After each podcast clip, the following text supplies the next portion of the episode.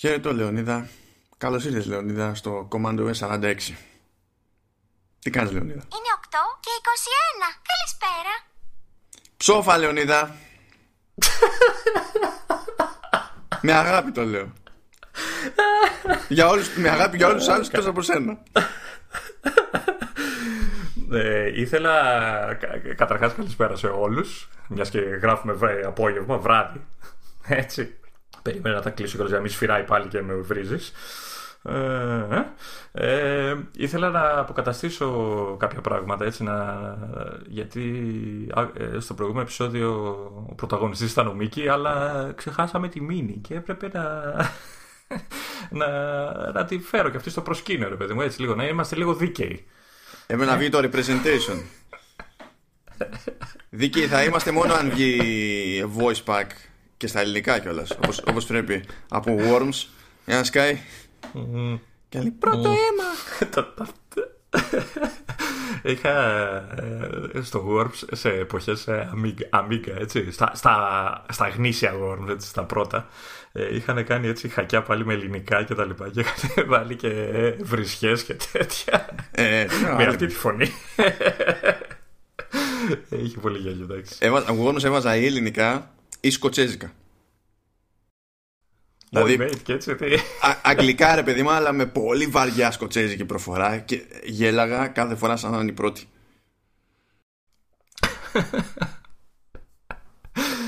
Αχ, το, όπως καταλαβαίνετε το είχα προγραμματίσει από, από νωρίς σήμερα αυτό.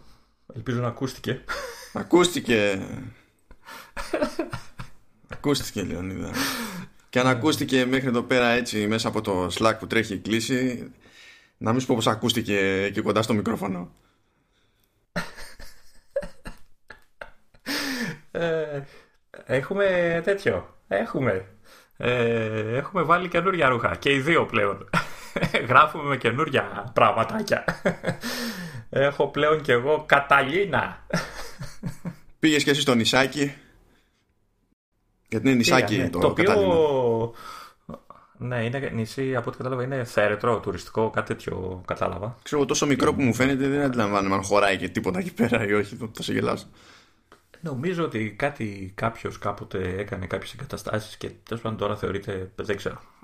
Ε, Δεν πολύ διάβασα, βαρέθη, βαρέθηκα να σου πω τα αλήθεια να διαβάσω.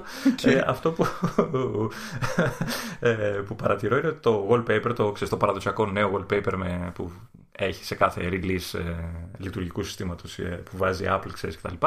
Ε, μου θυμίζει κροκόδιλο. Ε, Τέλος πάντων, ξέρεις, ερπετό που ετοιμάζεται να επιτεθεί και επιπλέει, ξέρεις, το, ο, μισ, ο μισός κροκόδηλο είναι ξέρεις, πάνω από την επιφάνεια του νερού και κάτω από την επιφάνεια του νερού ο υπόλοιπος. Και μου θυμίζει αυτό το πράγμα έτσι που το έχουν τραβήξει τη, τη, τη φωτογραφία. Νομίζω είναι το πιο Αναγκαστικά σημαντικό. θα βάλω στις σημειώσεις του επεισοδίου τη συγκεκριμένη φωτογραφία μόνο και μόνο για να έχετε την ευκαιρία να συνειδητοποιήσετε τι βλέπει και θυμάται κροκόδιλο. Δεν δεν- δεν σου μοιάζει. Έτσι, ένα, ένα ερπετό, κάτι που σέρνεται. Που... Χίλιες φορές, πραγματικά νομίζω- χίλιες φορές να έλεγες κορκόδιλο αντί για κροκόδιλο. Χίλιες φορές. Είναι, κορ, είναι κορκόδηλος. Ε, ε, και νομίζω ότι αυτή είναι η πιο σημαντική μου παρατήρηση στο καινούργιο λειτουργικό σύστημα. Πω πω τώρα Όπως ξαφνικά καταλαβαίνεις, με αυτά, έχω με αυτά που μου κάνει έχω αγχωθεί για τα πάντα. Να σου πω. Πάλλονται όλα στο audio hijack ή μετά θα πάλλομαι εγώ σε διαφορετικά Ε, υψόμετρα; Τι, τι πρόβλημα έχει; Τι Ο, δε- πρόβλημα ο, να δε- ακούς; Όχι, δεν ακούω κάτι. Απλά ξα- α- αυτή τη στιγμή πιάσε ψυχαναγκασμό. Πρέπει να τσεκάρω τα, τα πάντα από την αρχή. Του στυλ μιλάς και γράφει, είναι σίγουρο. Ένα, δύο, ένα. σ, σ, σ. Ε, κουνιούνται. Ε, Ξέρω εγώ, εντάξει. κουνιούνται. Εντάξει. Αφού Μετράνε κουνιούνται. και τα megabyte, μετράνε και οι χρόνοι, όλα μετράνε. Και τα δικά σου και τα δικά μου. Ε, εντάξει. Βγήκε λοιπόν 5 του μήνα το, το macOS Καταλίνα. Τα κατάφερε. Κοντά ε, περίμενα ότι θα αργήσει λίγα παραπάνω γιατί είχε βγει το public ε, πότε την Παρασκευή; Είχε βγει και, και βγήκε το επίσημο Δευτέρα; Ναι. 7, 7. Έλεγα ότι επειδή ξέρεις, βγάλανε τώρα το GM ότι θα αργήσει λιγάκι ρε παιδί μου, ότι θα, θα το κρατήσουν λίγο παραπάνω. Αλλά δεν έχει περίπου- τέτοια. Πάνε τρέχοντας φέτος. Είναι, τρέχει ο ένας. Έχουν πολλά. Τρέχει ο ένας να κάνει submit το, το update, περνάει από τον συνάδελφο. Έχεις και εσύ κανένα update να το πάρω μαζί. να τα κάνουμε όλα, όλα μαζί submit. Τώρα που κληρώνει, τώρα που κληρώνει. Έχω, φέρε, φέρε. Ε, αποκλείται να μην έχει έτσι, γιατί βγήκε και το 13-2 σε beta. όλα μαζί, όλα. Ε, ε, να πω εγώ εδώ ότι μάλλον είμαι, είμαι, είμαι από τους τυχερούς. Ε, έκανα την, ε, την εγκατάσταση και μέχρι στιγμής δεν έχω κάτι πολύ σημαντικό που να μην δουλεύει. Ε, πήγαν όλα μέχρι στιγμής κατευθείαν, δηλαδή δεν έχω βρει κάτι πολύ χοντρό. Δηλαδή, Έχεις κάτι μη σημαντικό ε, που να μην δουλεύει; Ε, κοίτα, ε, είχα φροντίσει στο, στο mini, είχα αλλάξει το, το Steam και είχε γίνει 64 bit, αλλά στο laptop ε, δεν το είχα αλλάξει. Και την ώρα που ξεκίναγε η εγκατάσταση στο laptop μου πέταξε ότι το Steam δεν θα δουλεύει μπλα μπλα και ότι πρέπει να αλλάξουμε, να το κάνουμε 64 bit κτλ. Ε, όλες μου οι άλλες εφαρμογές προφανώς δεν είχαν κάποιο θέμα. Ε, Ακόμα και το Parallels είχε ευτυχώς κάνει update ε, πιο νωρίς. Ναι, αυτό, αυτό θα σε ρώταγα. Γιατί το, το Parallels έχει, παίζει μια συγκεκριμένη ιδιαιτερότητα με το Parallels, επειδή έχουμε μια συζήτηση σχετικά. Ε, το ζήτημα του δεν είναι 32-64 bit, γιατί νομίζω ότι έτσι κι αλλιώς ήταν 64 bit. Αλλά ο τρόπος με τον οποίο λειτουργεί για να φτιάξει το virtual machine βασίζεται σε kernel extension.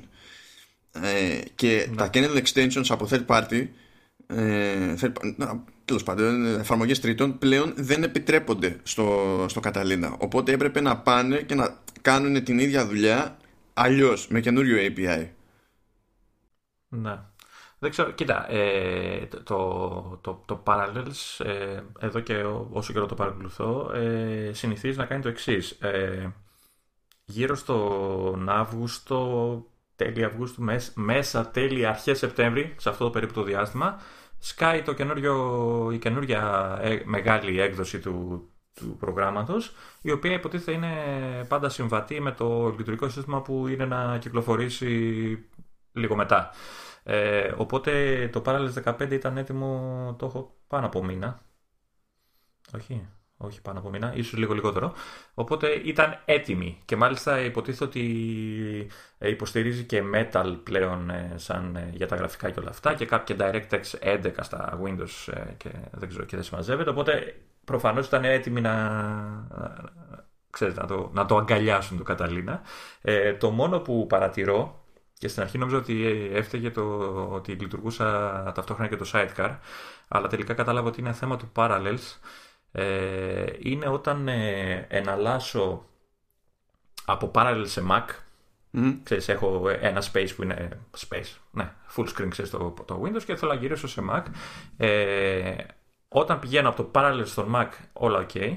Όταν γυρνάω στο Parallels, για ένα, ας το πούμε, κλάσμα του δευτερολέπτου, ε, σαν να σκαλώνει το mouse, σαν να παγώνει, σαν, πώς, σαν να ξέρεις, χάνει τη σύνδεση και την ξαναπιάνει, mm. κάπως έτσι. Δηλαδή εκεί που πας να κουνείς το mouse για ένα κλικ δεν κουνιέται και μετά όλα καλά. Το οποίο θα μου πεις τώρα, εντάξει, σιγά το αυτά, αλλά είναι κάτι που ξέρεις, κατευθείαν το παρατήρησα και με ενόχλησε γιατί κάνω συχνά εναλλαγές.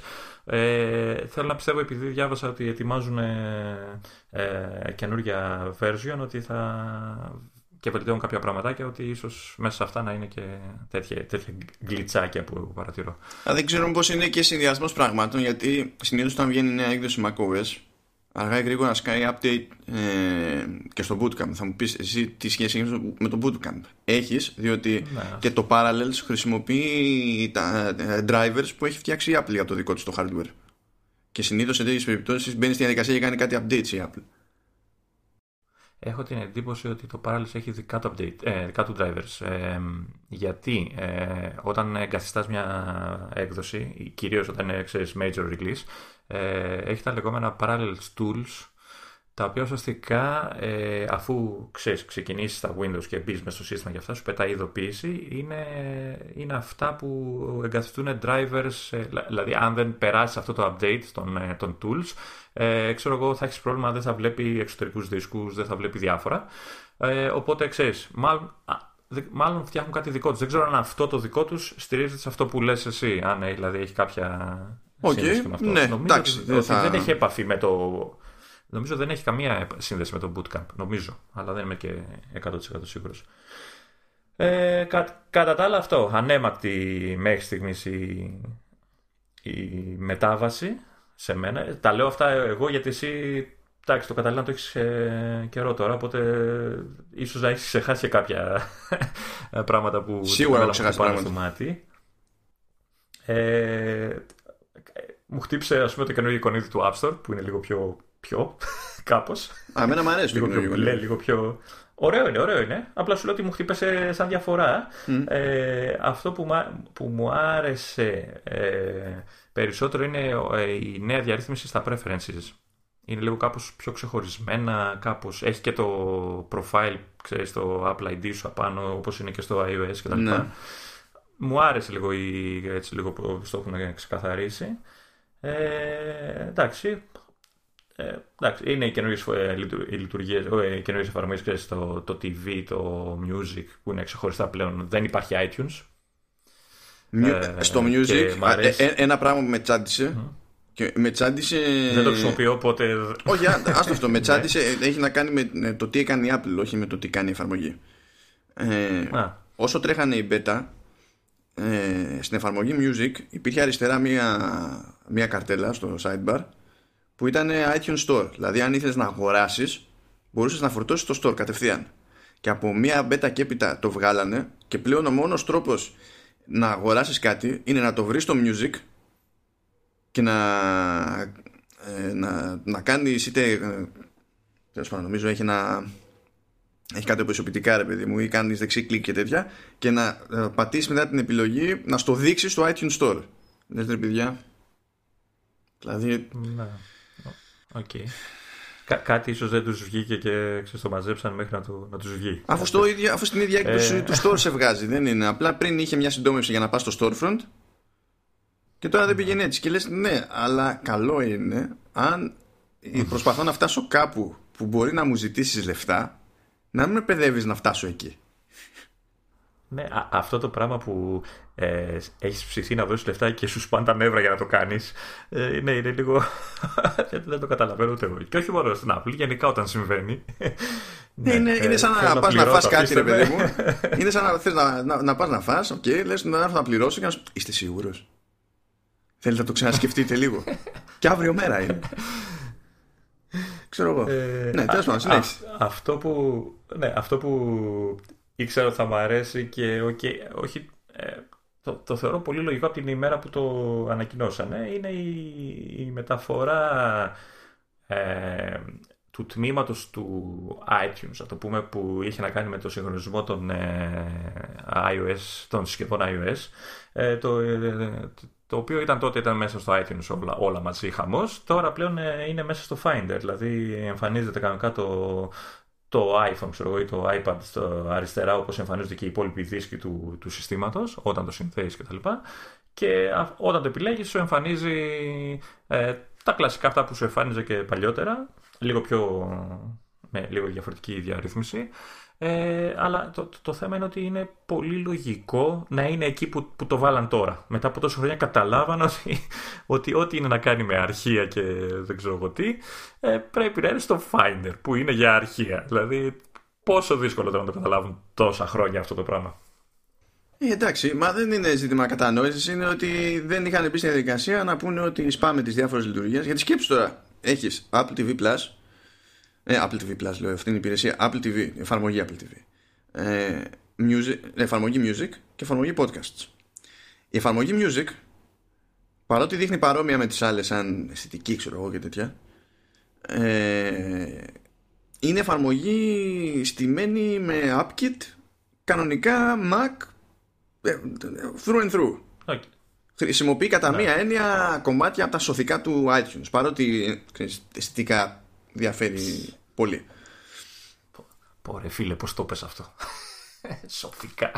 Ε, εντάξει, αυτή η σηκωτάρια του, του iTunes, έτσι θα λέω τώρα.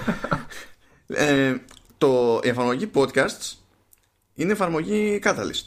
Δηλαδή έχουν περάσει την εφαρμογή του iPad. Okay.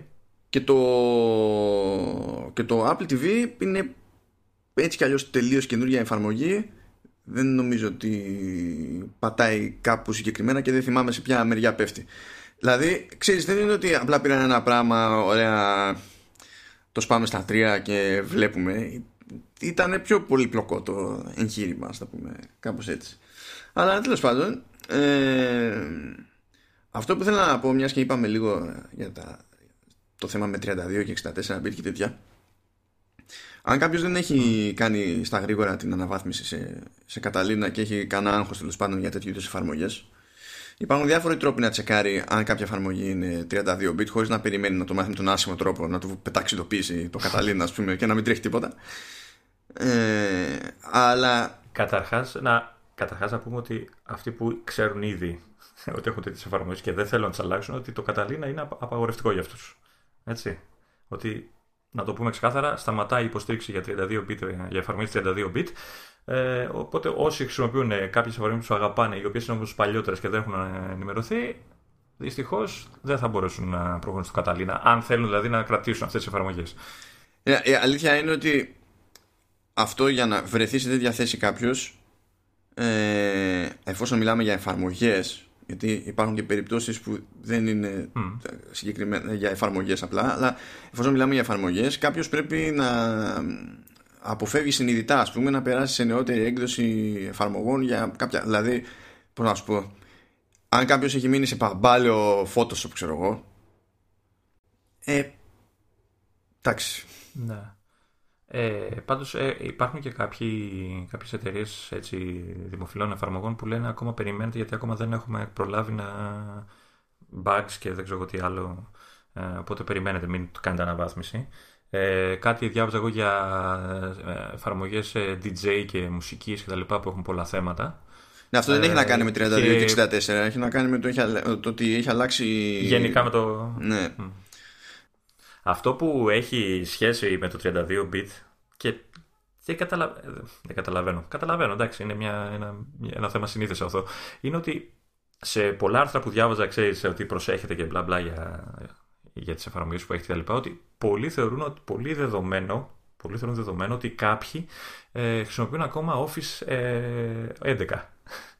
Ε, και δεν έχουν περάσει στο 365 ή στο 19 ποιο είναι τώρα. Ναι. Ε, και ε, είναι κολλημένοι σε αυτό και δεν θέλουν να τα αλλάξουν και μπλα μπλα μπλα. Το οποίο βέβαια από όσο καταλαβαίνω 32 bit και δεν παίζει πλέον. Ναι. Ε, και ήταν μία από, τη, από τα παραδείγματα που έβλεπα σε πολλά άρθρα. Που σημαίνει ότι είναι διαδεδομένο σαν, σαν Γενικά, σαν Γι' αυτό ανοίγω την κουβέντα αυτή. Γενικά ε, κάποιος πρέπει να έχει ψηλοπροσπαθήσει για να έχει μείνει με σημαντική εφαρμογή στα 32 bit ή να μιλάμε για τελείως ειδική περίπτωση εφαρμογής που και οι developers την ανανεώνουν με ένα, την ανανεώνουν στη χάση και στη φέξη και μπορεί να μιλάμε για περιπτώσεις που είναι σε απόλυτα επαγγελματικό περιβάλλον, για απόλυτα εξειδικευμένο ε, λογισμικό που έτσι κι αλλιώς δεν αναβαθμίζεται συχνά, αλλά για πολύ πολύ ειδικές περιπτώσεις. Τώρα αυτό για το Office 2011 πιστεύω ότι υπάρχουν αυτοί εκεί έξω, διότι υπάρχει ένα PR agency που επιμένει να μου στέλνει press releases σε doc όχι DocX. Και όχι DocX εννοείς. Ναι, Doc. Το, το, το βλέπω και πάθαινε εγκεφαλικό ε, κάθε φορά.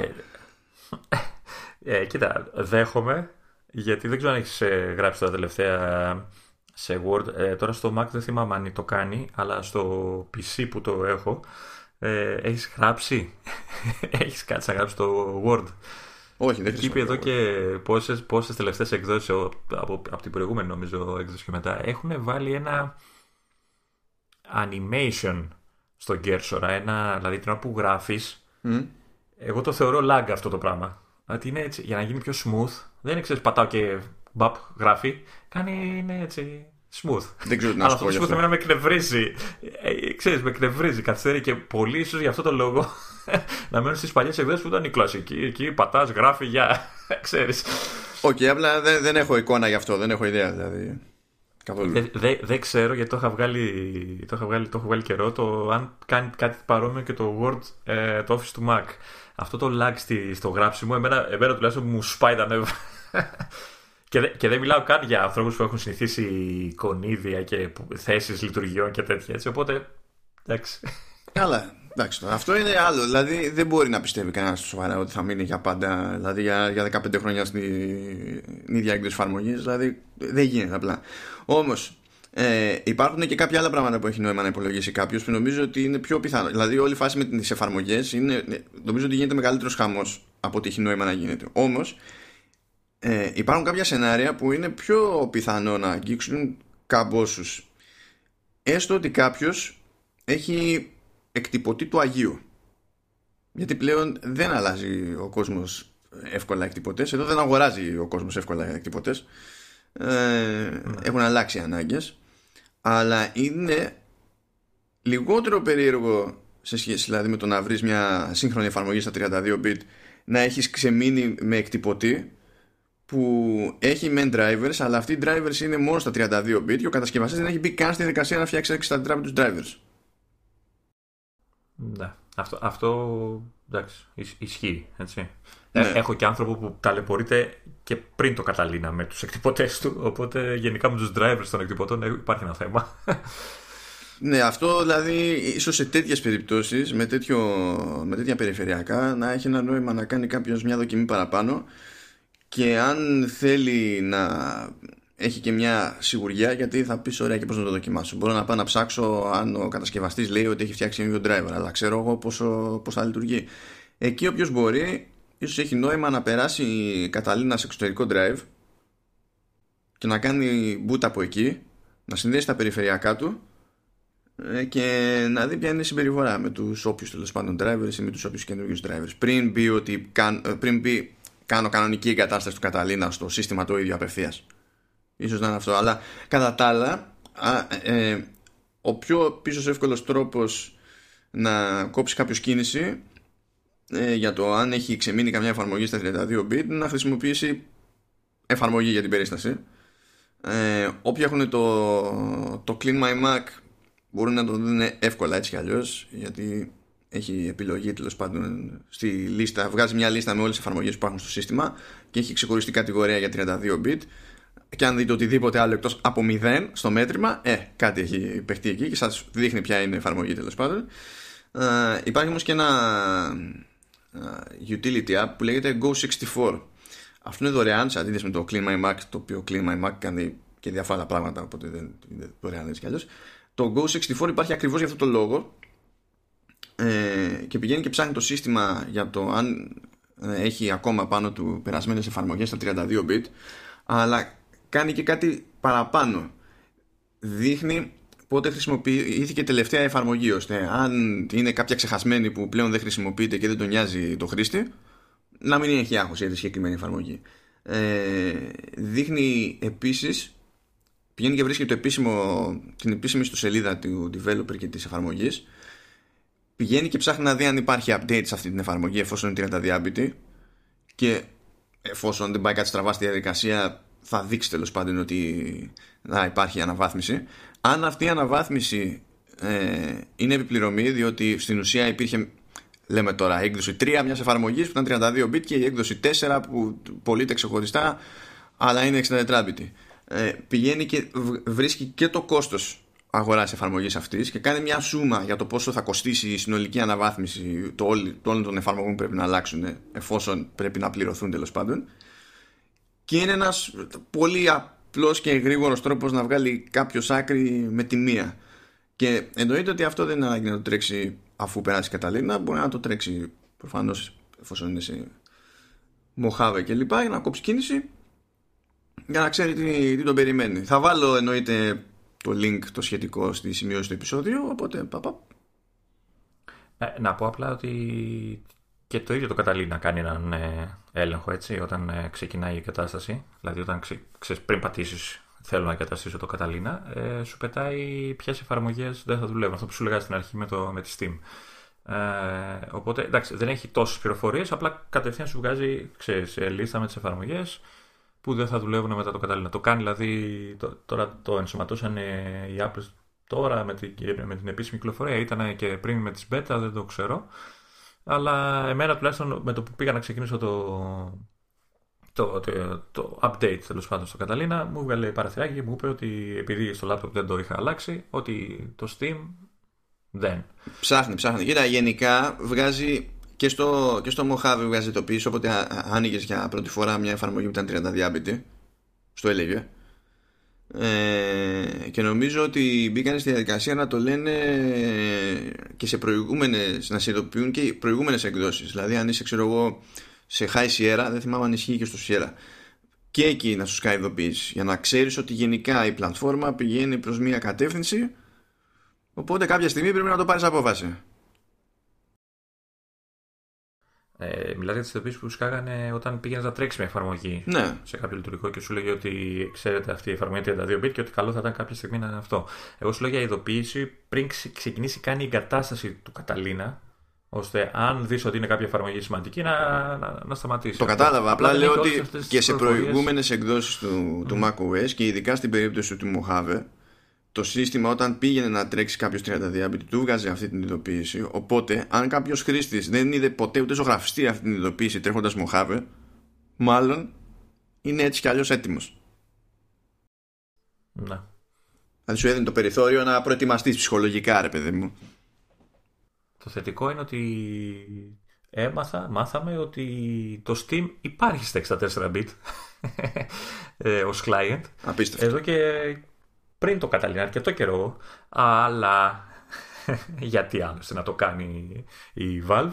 Ε, ε, αν έχεις εγκαταστήσει το Steam και ήταν 32 bit, για κάποιο λόγο η Valve δεν μπορούσε να κάνει update την, 30, την εφαρμογή 32 bit σε 64 αυτόματα. Ε, πρέπει να κάτσεις να σβήσεις την εφαρμογή που είχες, να πας στο site και να πατήσεις πάλι download και τότε αποφάσισες να κατεβάσεις την καινούργια, την 64 bit, την έκδοση 64 bit. Ε, ναι. Μια προσέγγιση φιλική προς το χρήστη. Τουλάχιστον υπάρχει. Εντάξει. Θα μπορούσα να μην ασχοληθούν καθόλου. Λοιπόν, ε, ξέρετε τι να προσέξετε; Με, με τους εκτυπωτές με άγχωσες, γιατί το μόνο πράγμα που δεν έτυχε να δοκιμάσω τώρα αυτές τις δύο μέρες που το έχω το, το Καταλήνα. Mm. Ε, δεν, δεν έτυχε να τυπώσω και δεν έχω δει αν δουλεύει ο εκτυπωτής μου. Θέλω να πιστεύω ότι δουλεύει, δεν είχα ποτέ πρόβλημα. Ελπίζω να μην έχω έκπληξη στο 90. Ε, δεν ξέρω τι να σου πω τώρα. Θα... Δες και μας λες την επόμενη φορά, ξέρω εγώ, να σου πω. Ε, ναι, ναι, εντάξει. Λοιπόν, πάμε λίγο παρακάτω. Θα μείνουμε στην ουσία στο, στο Καταλήνα. Δεν θα μπούμε στη διαδικασία να τα κάνουμε όλα τώρα νιανιά, γιατί έτσι κι αλλιώς είχαμε και ολόκληρο επεισόδιο για τις αλλαγές που έρχονταν. Συν τις άλλες δεν ήρθαν όλες, διότι τίποτα δεν έχει πάει βάσει προγράμματος φέτος. Ε, αλλά τέλος πάντων, να το προσπεράσουμε λίγο αυτό, γιατί θέλω να εστιάσουμε στο κάρο που ήρθε από το πλάι.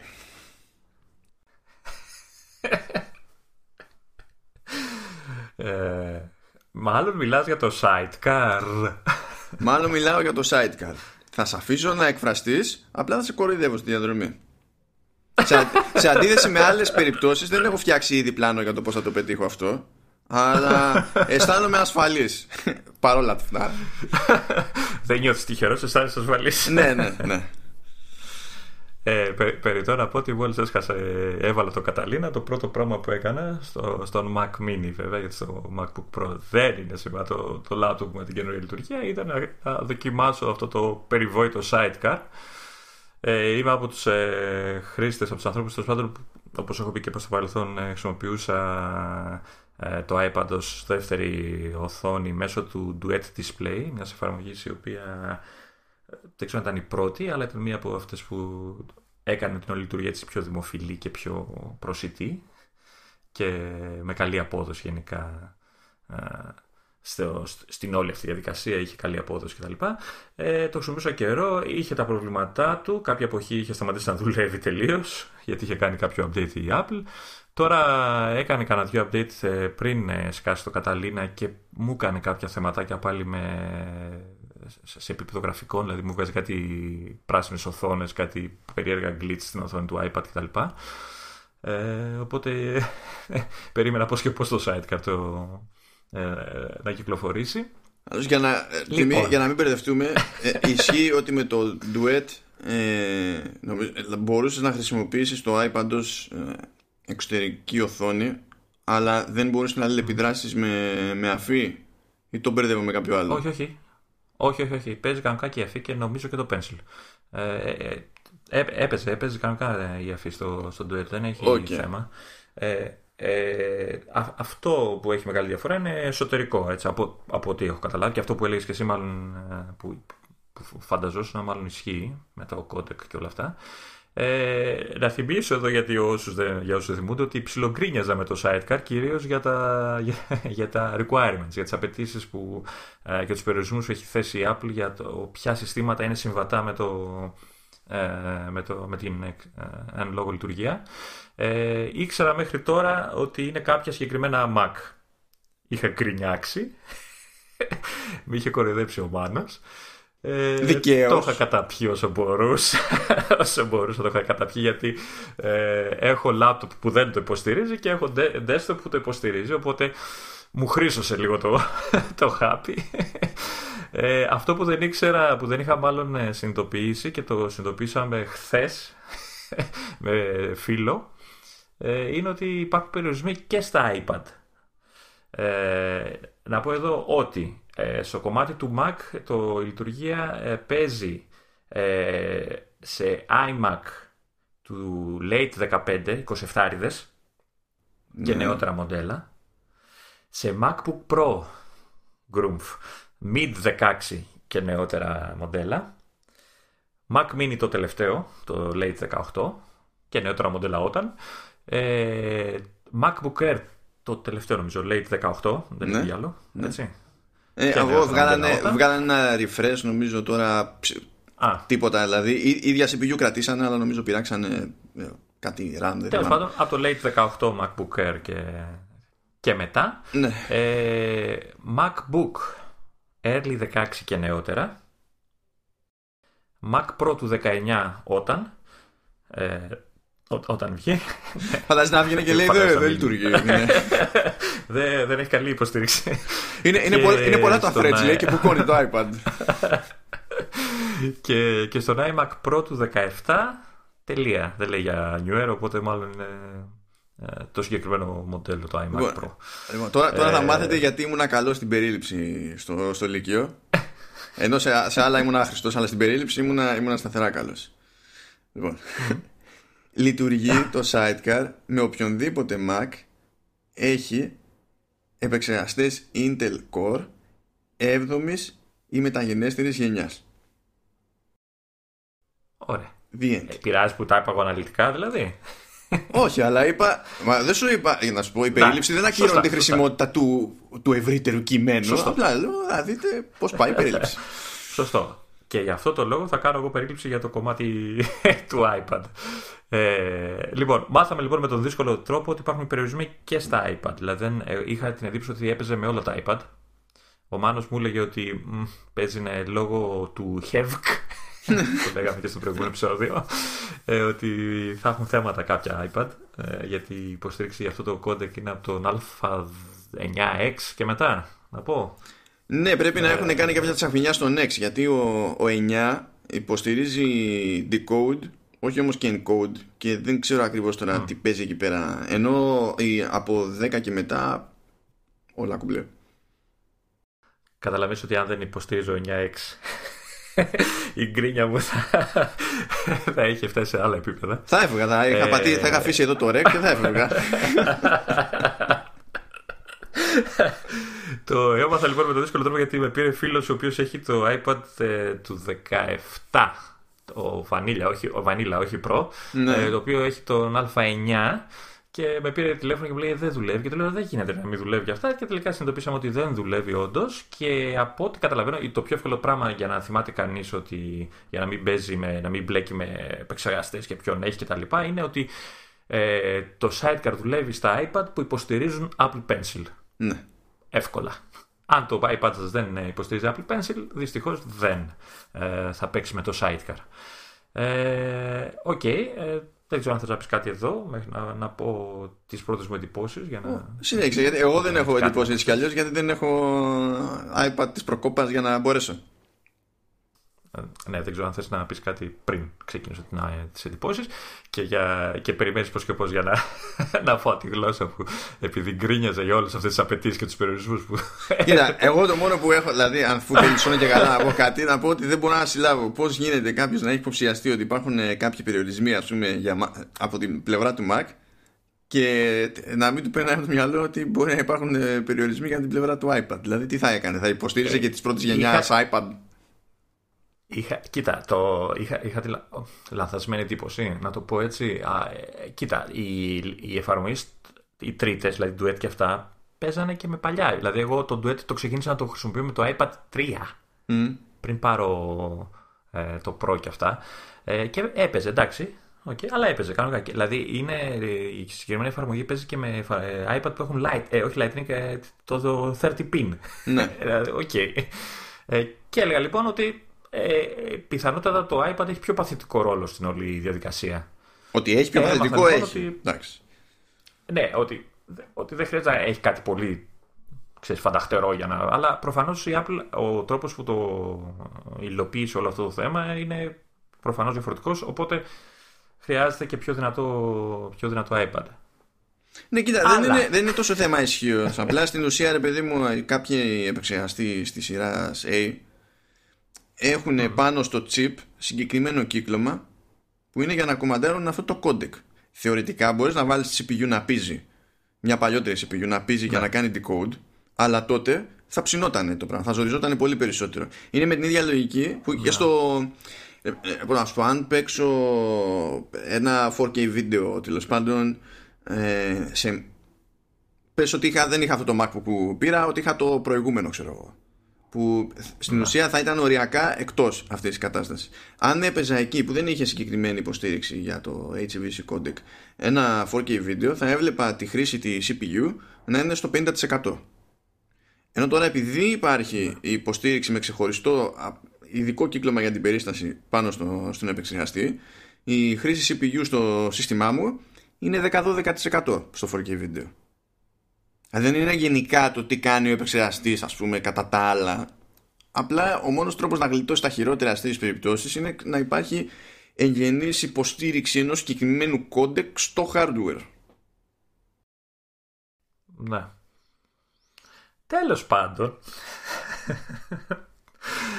μπορώ να πω ότι ίσως να βιάστηκα που γκρίνιαξα λίγο. Α, λίγο. επίσης, συγγνώμη, μιας και το. Αν είναι, είναι, Τότε. ποντιακό, είναι ποντιακό αυτό που θα πω τέλος πάντων, γιατί είναι οικονομικά σύμφωνο πλήρως. Απλά δεν ξέρω, μπορεί κάποιος να έχει τέτοιο setup έτσι κι αλλιώς και τα λοιπά. Αν ε, κάποιος είναι σε Mac με παλαιότερης γενιάς Intel Core αλλά αυτός ο Mac έχει Thunderbolt 3 δηλαδή στην ουσία είναι MacBook Pro του 16 ξέρω εγώ λέμε τώρα ή κάτι ανάλογο. Ε, και για κάποιο άλλο λόγο έχει εξωτερική GPU τότε επειδή αναλαμβάνει αυτό το πράγμα η GPU το σύστημα θεωρεί ότι έχει υποστήριξη. Αλλά αυ- α, αυτό με Thunderbolt 3, δηλαδή δεν μπορώ να κοτσάρω εγώ στο Thunderbolt 2 στο laptop μου εξωτερική της GPU που να έχει την υποστήριξη και να... Ε, ψιλογινόταν Ξεγελάσω. αλλά γενικά not so much Καλά, δε, να σου πω την αλήθεια, και σε φάση laptop αυτή η λύση, οκ, καλό είναι που υπάρχει, αλλά δεν έχει ουσιαστικό νόημα γιατί όταν, όταν, αυτό, αυτό το πράγμα που έχεις το, το iPad σαν δεύτερη οθόνη ε, και έχεις και laptop, ε, το θες να είσαι στο, όταν είσαι στο έξω, ξέρω, εκτός σπιτιού, ρε παιδί μου, κάπου και έχεις λίγο άνεση και θες να δουλέψεις με δύο οθόνες, ε, τώρα να κουβαλάς και μια κάρτα γραφικών το κουτί ολόκληρο μαζί σου νομίζω είναι λίγο δύσκολο. Καλό είναι να υπάρχει, ναι, οκ, αλλά εντάξει. Πες μας θα με αφήσεις να, να καταπιώ τη γλώσσα μου ή όχι; Πριν σου λέω εντάξει δεν έχω κάτι, όχι επειδή αυτό και τέτοια, ε, ωραία βρήκα κάτι. Συνέχεια, τι να σου κάνω τώρα, κάνε το κομμάτι σου. Λοιπόν, ε, όπως μπορεί να θυμάστε, ε, μία φορά που έχω γκρινιάξει σε αυτή τη σειρά επεισοδίων του podcast ήταν για το Sega. Μία, όχι, όχι από τις μία, μία φορά έχω γκρινιάξει σε, όλες- σε όλα αυτά τα επεισόδια και αυτή ήταν για το sidecar που δεν θα έπαιζε στο, στο laptop μου. Βλέπεις τι αφήνω και περνάει έτσι. Συνέχισε.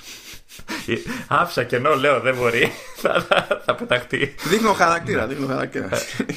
Αυτή τη μία και μοναδική φορά λοιπόν που, που γκρίνιαξα, μπορώ να πω ότι ίσως να έκανα λα- λάθος, να το παραδεχτώ, ε, διότι αφού πέρασα το Καταλίνα και ήμουν έτοιμος για sidecar και όλα αυτά, λέω άντε να το κουμπώσω. Ε, η φα- η- η- να, να σημειώσω εδώ ότι πολύ κοντά δηλαδή λίγο πριν κάνω όλη την εγκατάσταση και του καταλήγαν και όλα αυτά, και τη δοκιμή με το sidecar, ε, όλη τη μέρα δούλευα με duet.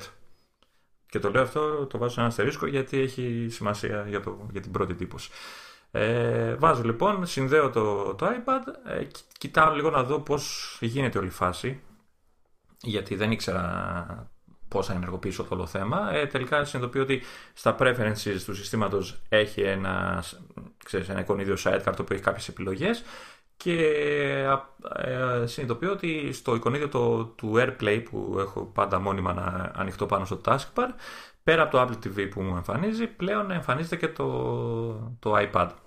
Ε, ε, να σημειώσω εδώ ότι η πρώτη μου επαφή, η πρώτη σύνδεση ήταν με καλώδιο, έτσι, για να, γιατί με το ασύρματο δεν είχα.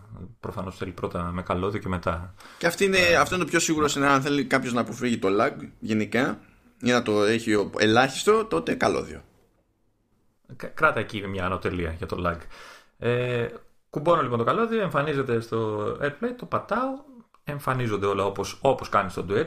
Okay. Ε, σου, σου έχει και επιλογές για mirror, για όλα αυτά. Ε, η Apple έχει ως default, όταν ξεκινάει η, λειτουργία, ε, σου ανοίγει, ε, δεν είναι full screen, η δεύτερη οθόνη. Ε, είναι 90%, 95% ουσιαστικά και κρατάει ένα χώρο για την touch bar, γιατί εμφανίζει touch bar, κάτι που έκανε και το duet. Okay. Ε, και ταυτόχρονα σου είχε και μία κάθετη μπάρα αριστερά ή δεξιά, όπως θες τη βάζεις, η οποία έχει διάφορα shortcuts. Ε, έχει ένα shortcut ξέρω, για undo, έχει κάποια άλλα, τώρα δεν θυμάμαι γιατί ήταν κάτι που απενεργοποίησα πολύ γρήγορα. Γιατί Πρέπει να έχει και, και τα modifier keys, κάτι option keys ας πούμε και τέτοια. Ναι, ναι, ναι, ναι, control έχει, έχει option, ναι, ναι, και νομίζω έχει και ένα κουμπάκι το οποίο στέλνει το, το dock, dock το, ναι. ξέρεις που έχει τα εικονίδια του αυτά από τη μία οθόνη στην άλλη. Ναι. Ε, και νομίζω αυτό μπορείς να το κάνεις και με παράθυρα. Δηλαδή, αν έχει στο βασικό monitor ένα παράθυρο, ε, μπορείς να πεις ότι στείλει αυτό το παράθυρο στο τάδε monitor. Και στο τάδε monitor, εννοώντας ναι, τέλος πάντων το iPad που έχεις ναι. παράδειγμα. Αυτό δεν, το έχω, δεν έχω παίξει ακόμα με αυτό, να σου πω την αλήθεια. Γιατί πιο πολύ παίζω με, έπαιξα με, ε, ε έχοντας ανοιχτό Parallels, ξέρεις, μία οθόνη Windows ή από κάτω στο iPad τα, τα διάφορα του Mac. Αυτό σημαίνει ε... τώρα, επειδή ε, μιας και δεν το έχεις τσεκάρει, τουλάχιστον να το πούμε λίγο εδώ πέρα, ε, σε κάθε παράθυρο εφαρμογής, ξέρω εγώ, Finder κτλ., υπάρχουν τα κλασικά τα τρία κουμπάκια τα χρωματιστά αριστερά, τα φαναρό κουμπά. Κόκκινο, όχι πορτοκαλί, εντάξει, close enough και, και πράσινο. Στο πράσινάκι λοιπόν, ε, παλιότερα το πατούσε κάποιος και έκανε ανάλογα με τα settings ή maximize ή πήγαινε full screen κτλ. Τώρα, όταν πάμε τον cursor απάνω και απλά τον αφήσουμε χωρίς να πατήσουμε κάτι, βγάζει λίστα επιλογών. Και έχει enter full screen, λέει να κάνει tile στα αριστερά ή στα δεξιά τέλος πάντων του συγκεκριμένου space και έχει και move to τάδε, ξέρω εγώ. Σε μένα λέει move to del whatever που έχω το, το εξωτερικό monitor. Στην ίδια φάση, στην ίδια λίστα, υποτίθεται ότι εμφανίζεις σε αυτή την περίπτωση ένα iPad που λειτουργεί με sidecar. Ναι. Και κάνεις ένα κλικ και πετάγεται ε... πάνω στο άλλο. Α, θα το δοκιμάσω αυτό. Ε, θα, θέλω να πω μια λεπτομέρεια που την διάβασα και την είδα κιόλας, που ίσως να, να βολεύει πολύ με αυτή τη λειτουργία που περιέγραψες. Ε, Τέλος πάντων, να πω λοιπόν την εντύπωση. Ε, το κουμπώνεις, ανοίγουν όλα κτλ. Και σοκ. Τελεία. Σοκ. Με δέος ή χωρίς ε, δέος; Με δέος. Και δέος. Βάλε σοκ και δέος. Βάλτε όλα. Ε, εκεί που είχα το duet και ήταν πολύ καλή η απόδοση, δεν μπορώ να πω, αποδεκτό, αλλά ήταν ε, εμφανές, όχι lag, ε, ήταν πιο βαρύ η αίσθηση, πιο βαριά η αίσθηση που, που έχεις ε, στις εφαρμογές που ε, έδειχνες στο iPad. OK okay, όλα, αλλά ένιωθες, δηλαδή η διαφορά μεταξύ ξέρεις, native οθόν, και ξέρεις, duet ήταν, είχε μια αισθητή διαφορά αφού έλεγα ότι φταίει το ότι ο Mac μου δεν έχει ξέρεις, εξωτερική κάρτα γραφικών, ε, ξεχωριστή μάλλον ή ότι το iPad θέλει αναβάθμιση, θέλει το πιο καινούριο, μπλα μπλα κτλ. Ε, με το Sidecar νομίζεις ότι το iPad είναι απλά μια δεύτερη οθόνη. Ειδικά με το καλώδιο, έτσι. Ε, είναι άμεσο, είναι ελαφρύ, είναι γρήγορο. Δηλαδή ε, έπαιζα στο σαφάρι, ξέρεις, έκανα scrolling και ξέρεις, δεν, ε, δεν. Απλά λες και το είχα στην οθόνη την κανονική. Ε, σοκ, πραγματικά, δεν το περίμενα τόσο καλό. Ε, η, και μιλάμε ότι έχω το ίδιο iPad που είχα και με το Duet, δηλαδή δεν άλλαξα iPad. Αυτό, τε, τελεία. Δηλαδή ε, παίζει απροβλημάτιστα τελεία. Εξαιρετικά. Εξαιρετική απόδοση. Ε, στη, στην αρχή, ε, δηλαδή την πρώτη μέρα που το ε, έκανα όλο αυτό, για κάποιο λόγο ε, δεν μπορούσα να το. ήθελα να το δοκιμάσω και ασύρματα, έτσι, να, να δω τη διαφορά. Ε, την πρώτη μέρα λοιπόν, για κάποιο που μάλλον είχες σκαλώσει το δίκτυό μου, που δεν είχε απόδοση κτλ. Μόλις έβγαζε το καλώδιο, μου πέταγε ένα μήνυμα ότι, το, ότι η σύνδεση θα συνεχιστεί μόλις βελτιωθεί η σύνδεση, ξέρεις, το, το δίκτυο κτλ. Αλλά δεν ε, έμενε για πάντα εκεί. Ε, την επόμενη μέρα ως διαμαγείας λειτουργήσε. Και η αίσθηση που είχα με την ασύρματη σύνδεση ε, και δεδομένου ότι δεν πήγα πολύ μακριά έτσι, μέσα σε ένα δωμάτιο κινήθηκα, ε, ήταν και αυτή σοκ. Νομίζω ότι ε, δεδομένου του, με δεδομένο ένα σχετικά καλό δίκτυο και με σχετικά νορμάλ απόσταση από το μηχάνημα, ε, πάλι ήταν νομίζω πολύ καλύτερο από το Duet. Σε, ε, το ενσύρμα το Duet εννοώ. Έτσι. Α, το ενσύρματο. Για το ενσύρματο, για το ασύρματο Duet δεν το έχω δοκιμάσει. Νομίζω είναι επιπληρωμή. Δηλαδή, κάτσε, το, ασ, δεν... το ασύρματο sidecar σου έκατσε καλύτερα ναι. από το ενσύρματο Duet. Ναι, ναι, ναι. Ω, ναι. Ω, ναι. Ω, ναι. Αποτυχία ε, τώρα δηλαδή. μπορεί να, να, να, να, ήταν τόσο. Ε, τι πες; Αποτυχία δηλαδή το sidecar. Ε, χάλια και είχα πολύ δίκιο που γκρίνιαζα. Τώρα σου λέω το, το ασύρματο ε, εικάζω ότι επηρεάζεται πολύ εύκολα από την απόδοση του δικτύου. Κοίτα, πρώτα απ' όλα ε, λέει, δηλαδή η, λέει η Apple ότι είναι μέχρι 10 μέτρα. Αυτό είναι το ένα. Και από εκεί και πέρα προφανώς παίζουν ρόλο και. Ε, παίζει ρόλο οτιδήποτε έχει και λειτουργία σύρματα, γιατί ανάλογα με την πυκνότητα παίζουν επανεμβολέ. Παίζει ρόλο ακόμα και ο γείτονας τι έχει, γιατί αν λειτουργούν όλα παράλληλα, ας πούμε, και πήξει το ναι. φάσμα, καλά κρασιά. Κοίτα, εγώ πούμε το δοκίμασα σε φάση που δεν, ε, δεν ε, τρέχαν άλλες συσκευές, μάλλον πολλές συσκευές, δηλαδή δεν στρίμαρα τίποτα στην τηλεόραση ξέρω, κτλ. Ήταν ψηλό ελεύθερο το δίκτυο, δηλαδή είχε μόνο τον Mac, το iPad και τα κινητά που ήταν όμως δεν ήταν ενεργά σε χρήση, ήταν ξέρεις, απλά σε, σε stand-by. Ε, το, το πήρα μαζί μου και το πήγα από το σαλόνι που το είχα στο διάδρομο που είναι του σπιτιού, το οποίο εντάξει δεν είναι, δεν είναι 10 μέτρα, καμία σχέση. Ε, έτσι για να το δω ότι αυτό δεν ε, είδα.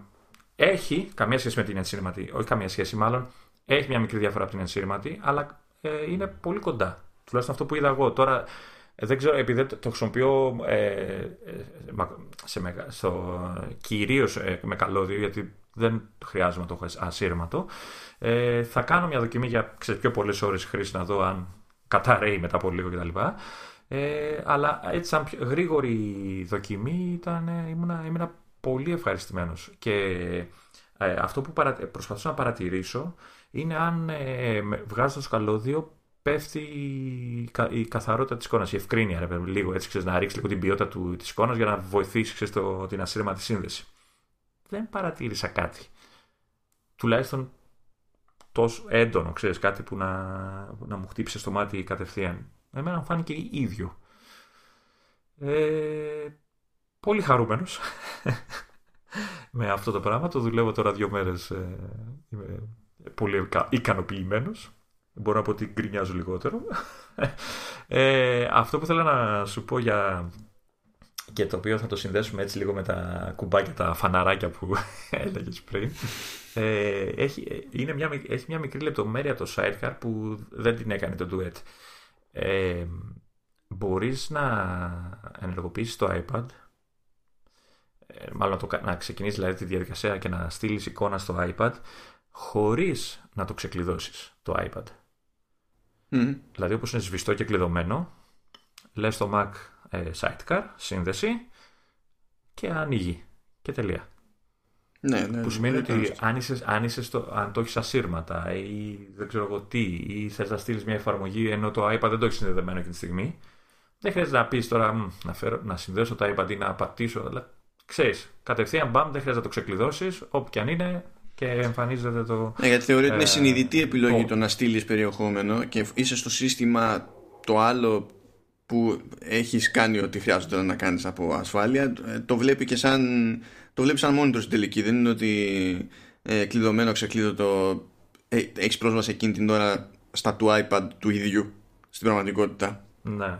οπότε Ναι. εντάξει Ε, και ένα τελευταίο που, που μου έκανε και αυτό μεγάλη εντύπωση ε, και με υπερβολή στο, νομίζω στο έστειλα και με μήνυμα, είναι το, το Apple Pencil. Ε, εντάξει, υποστηρίζουν Apple Pencil και είπα οι εφαρμογές των τρίτων κτλ. Αλλά υποτίθεται ότι υποστηρίζουν και το Sidecar και μάλιστα υποτίθεται ότι το χρησιμοποιείς και σαν mouse αν δεν υπάρχει mouse. ε, Αλλά κυρίως για αυτούς που σχεδιάζουν είναι ε, ξέρεις, μπορούν να χρησιμοποιήσουν το iPad με μια εφαρμογή του Mac που γουστάρουν και να σχεδιάσουν σαν άνθρωποι χωρίς να περιοριστούν από κάποια εφαρμογή του iOS που ενδεχομένως έχουν. Ε, ήθελα λοιπόν να δω, οκ, πώς. Ε, έχει, αξίζει, έχει ε, λογική να χρησιμοποιήσεις έτσι το, το iPad. Δηλαδή σαν, σαν ε, Wacom, πώς λέγεται η ταμπλέτα αυτή που, η αντίστοιχη σχεδιαστική. Ε, Ε, καλά είναι από διάφορες εταιρείες απλά εγώ ακόμα είναι πιο γνωστή ας πούμε ναι. Ε, άνοιξα λοιπόν, ε, έστειλα ε, Affinity Designer και Pixel ε, Mator. Ε, τα έστειλα και τα δύο στο, στο, στο iPad και άνοιξα αυτό ένα, μια λευκή σελίδα για να ζωγραφίσω. Τρομάρα μου. Ε, doodle τέλος πάντων. Ε, ναι, αυτά τα, και- τα, τα stick figures ε, ούτε, κα- ούτε καν. Απλά, απλά γραμμές. απλά για να δω, ξέρεις το. την αρχή. και εγώ τα στο ίδιο Ε, επίπεδο κίνδυνο σε τέτοιες περιπτώσεις ε, και ήταν πολύ θετική. Δηλαδή, ε, νόμιζα σε κάποια φάση, εντάξει, χωρίς να έχω δουλέψει, ναι, δεν είμαι ζωγράφο, αλλά όσο το έχω δουλέψει, δεν ξέρω βέβαια. Άστο, θα το πω μετά. Ε, πολύ θετική εντύπωση. Ή- είσαι, Ε, τουλάχιστον, τουλάχιστον είσαι κοντά ζωγράφου ε, Κακό, ναι. κακό, Ε, κακό. Το δέχομαι. Ε, είναι, αν όχι ίδιο, είναι πολύ κοντά στο, στην αίσθηση που αφήνει το iPad χωρίς τον Mac μέσα. Δηλαδή σε εφαρμογή του iPad όταν ζωγραφίζεις και Ναι. γράφεις. Ε, το όποιο lag, ε, υπ- υπ- υπενθυμίζω ότι εγώ έχω το Apple Pencil το, το πρώτο, την πρώτη της πρώτης γενιάς. Οπότε το δεύτερο ίσως να έχει και καλύτερη ή πιο καινούριο, το πιο, τα πιο καινούργια iPad να έχουν ακόμα καλύτερη αίσθηση. Ε, δούλεψα, σε εισαγωγικά δηλαδή ζωγράφιζα άνετα στη, στην εφαρμογή που είχα ανοίξει του Mac στο iPad ε, και μάλιστα το έκανα και ασύρματα. Δηλαδή όπως προχωρούσα χα- ξέρεις, ζωγράφιζα αυτό και δεν είδα. Ε, δηλαδή ήταν όχι απλά doable, ήταν πολύ καλό. Ε, πολύ καλή αίσθηση. Ε, τώρα αυτό βέβαια θα ίσως να το δοκιμάσει ένας πιο ζωγράφος, ή πιο σχε- σχεδιαστής να μας πει ακριβώς. Ε, αλλά εμένα σαν εικόνα ήταν ε, πολύ καλή η απόδοση.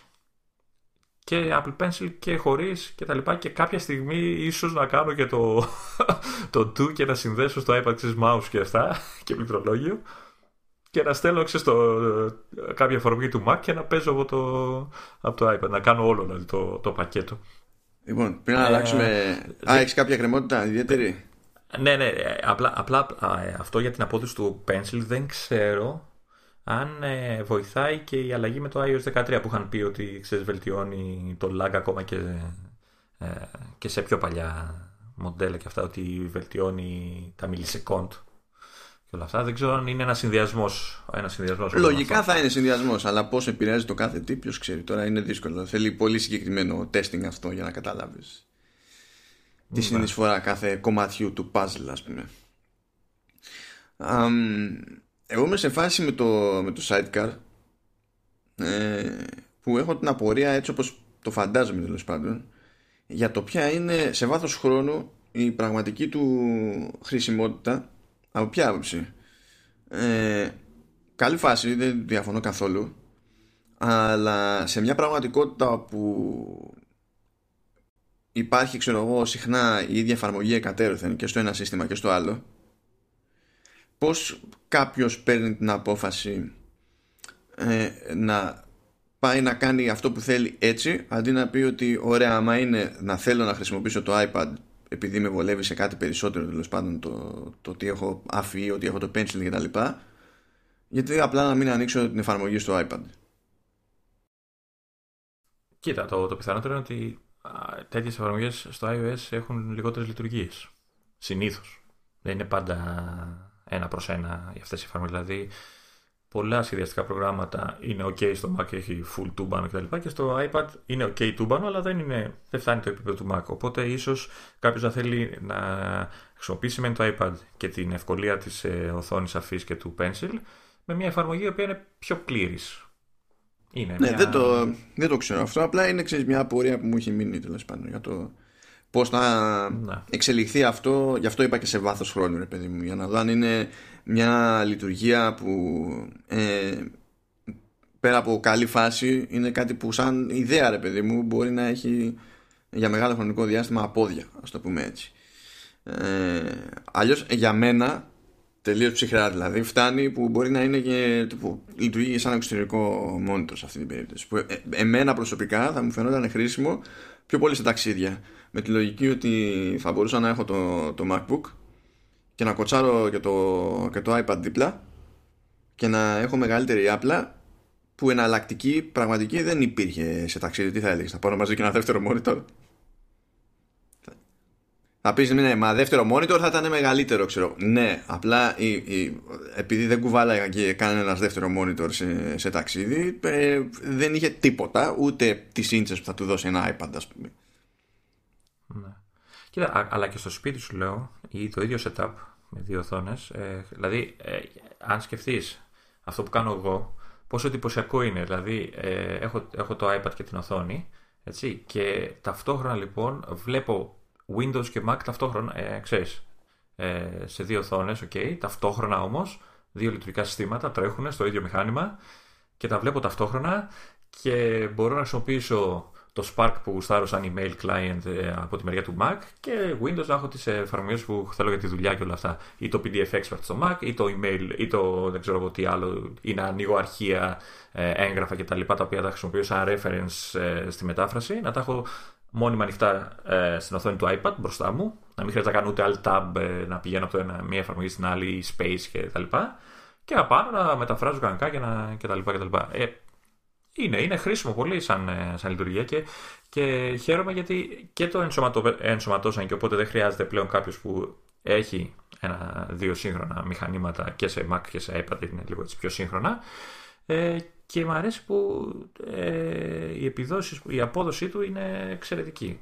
Ε, οπότε αυτός που, που δεν έχει χρησιμοποιήσει καθόλου εφαρμογές ε, τρίτων που κάνουν το ίδιο πράγμα, ε, μόλις χρησιμοποιήσει το Sidecar δεν θα του κάνει αίσθηση θα το θεωρήσει τόσο δεδομένο ότι είναι άμεση ταχύτητα και όλα αυτά που αυτό από μόνο του είναι επιτυχία για μένα σαν λειτουργία.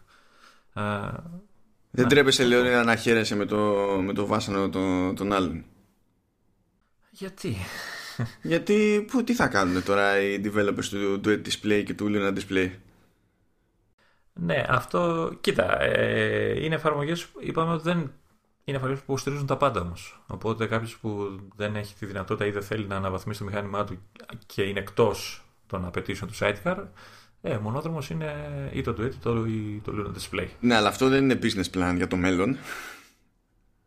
Ε, Από την πλευρά της εταιρείας. Ναι, δεν ξέρω, δεν ξέρω ότι αν έχουν και αυτοί κάποια δυνατότητα να βελτιώσουν την απόδοση και όλα αυτά. Αν, αλλά θα πεις, αν το δίνει δωρεάν πλέον ε, και σιγά σιγά τα μηχανήματα που δεν υποστηρίζονται σταματήσουν να υπάρχουν στην αγορά ε, και δεν τα χρησιμοποιούν πια οι χρήστες, ναι.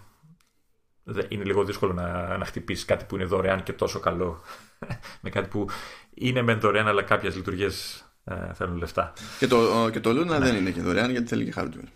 Και δεν είναι, ναι, δεν είναι δωρεάν το Luna καθόλου. ωραία. Μια τελευταία σκέψη να μοιραστώ πριν να αλλάξουμε θέμα. Ε, η σκέψη αυτή που θα μοιραστώ είναι άθλια, δηλαδή τράπηκε για λογαριασμό μου μετά.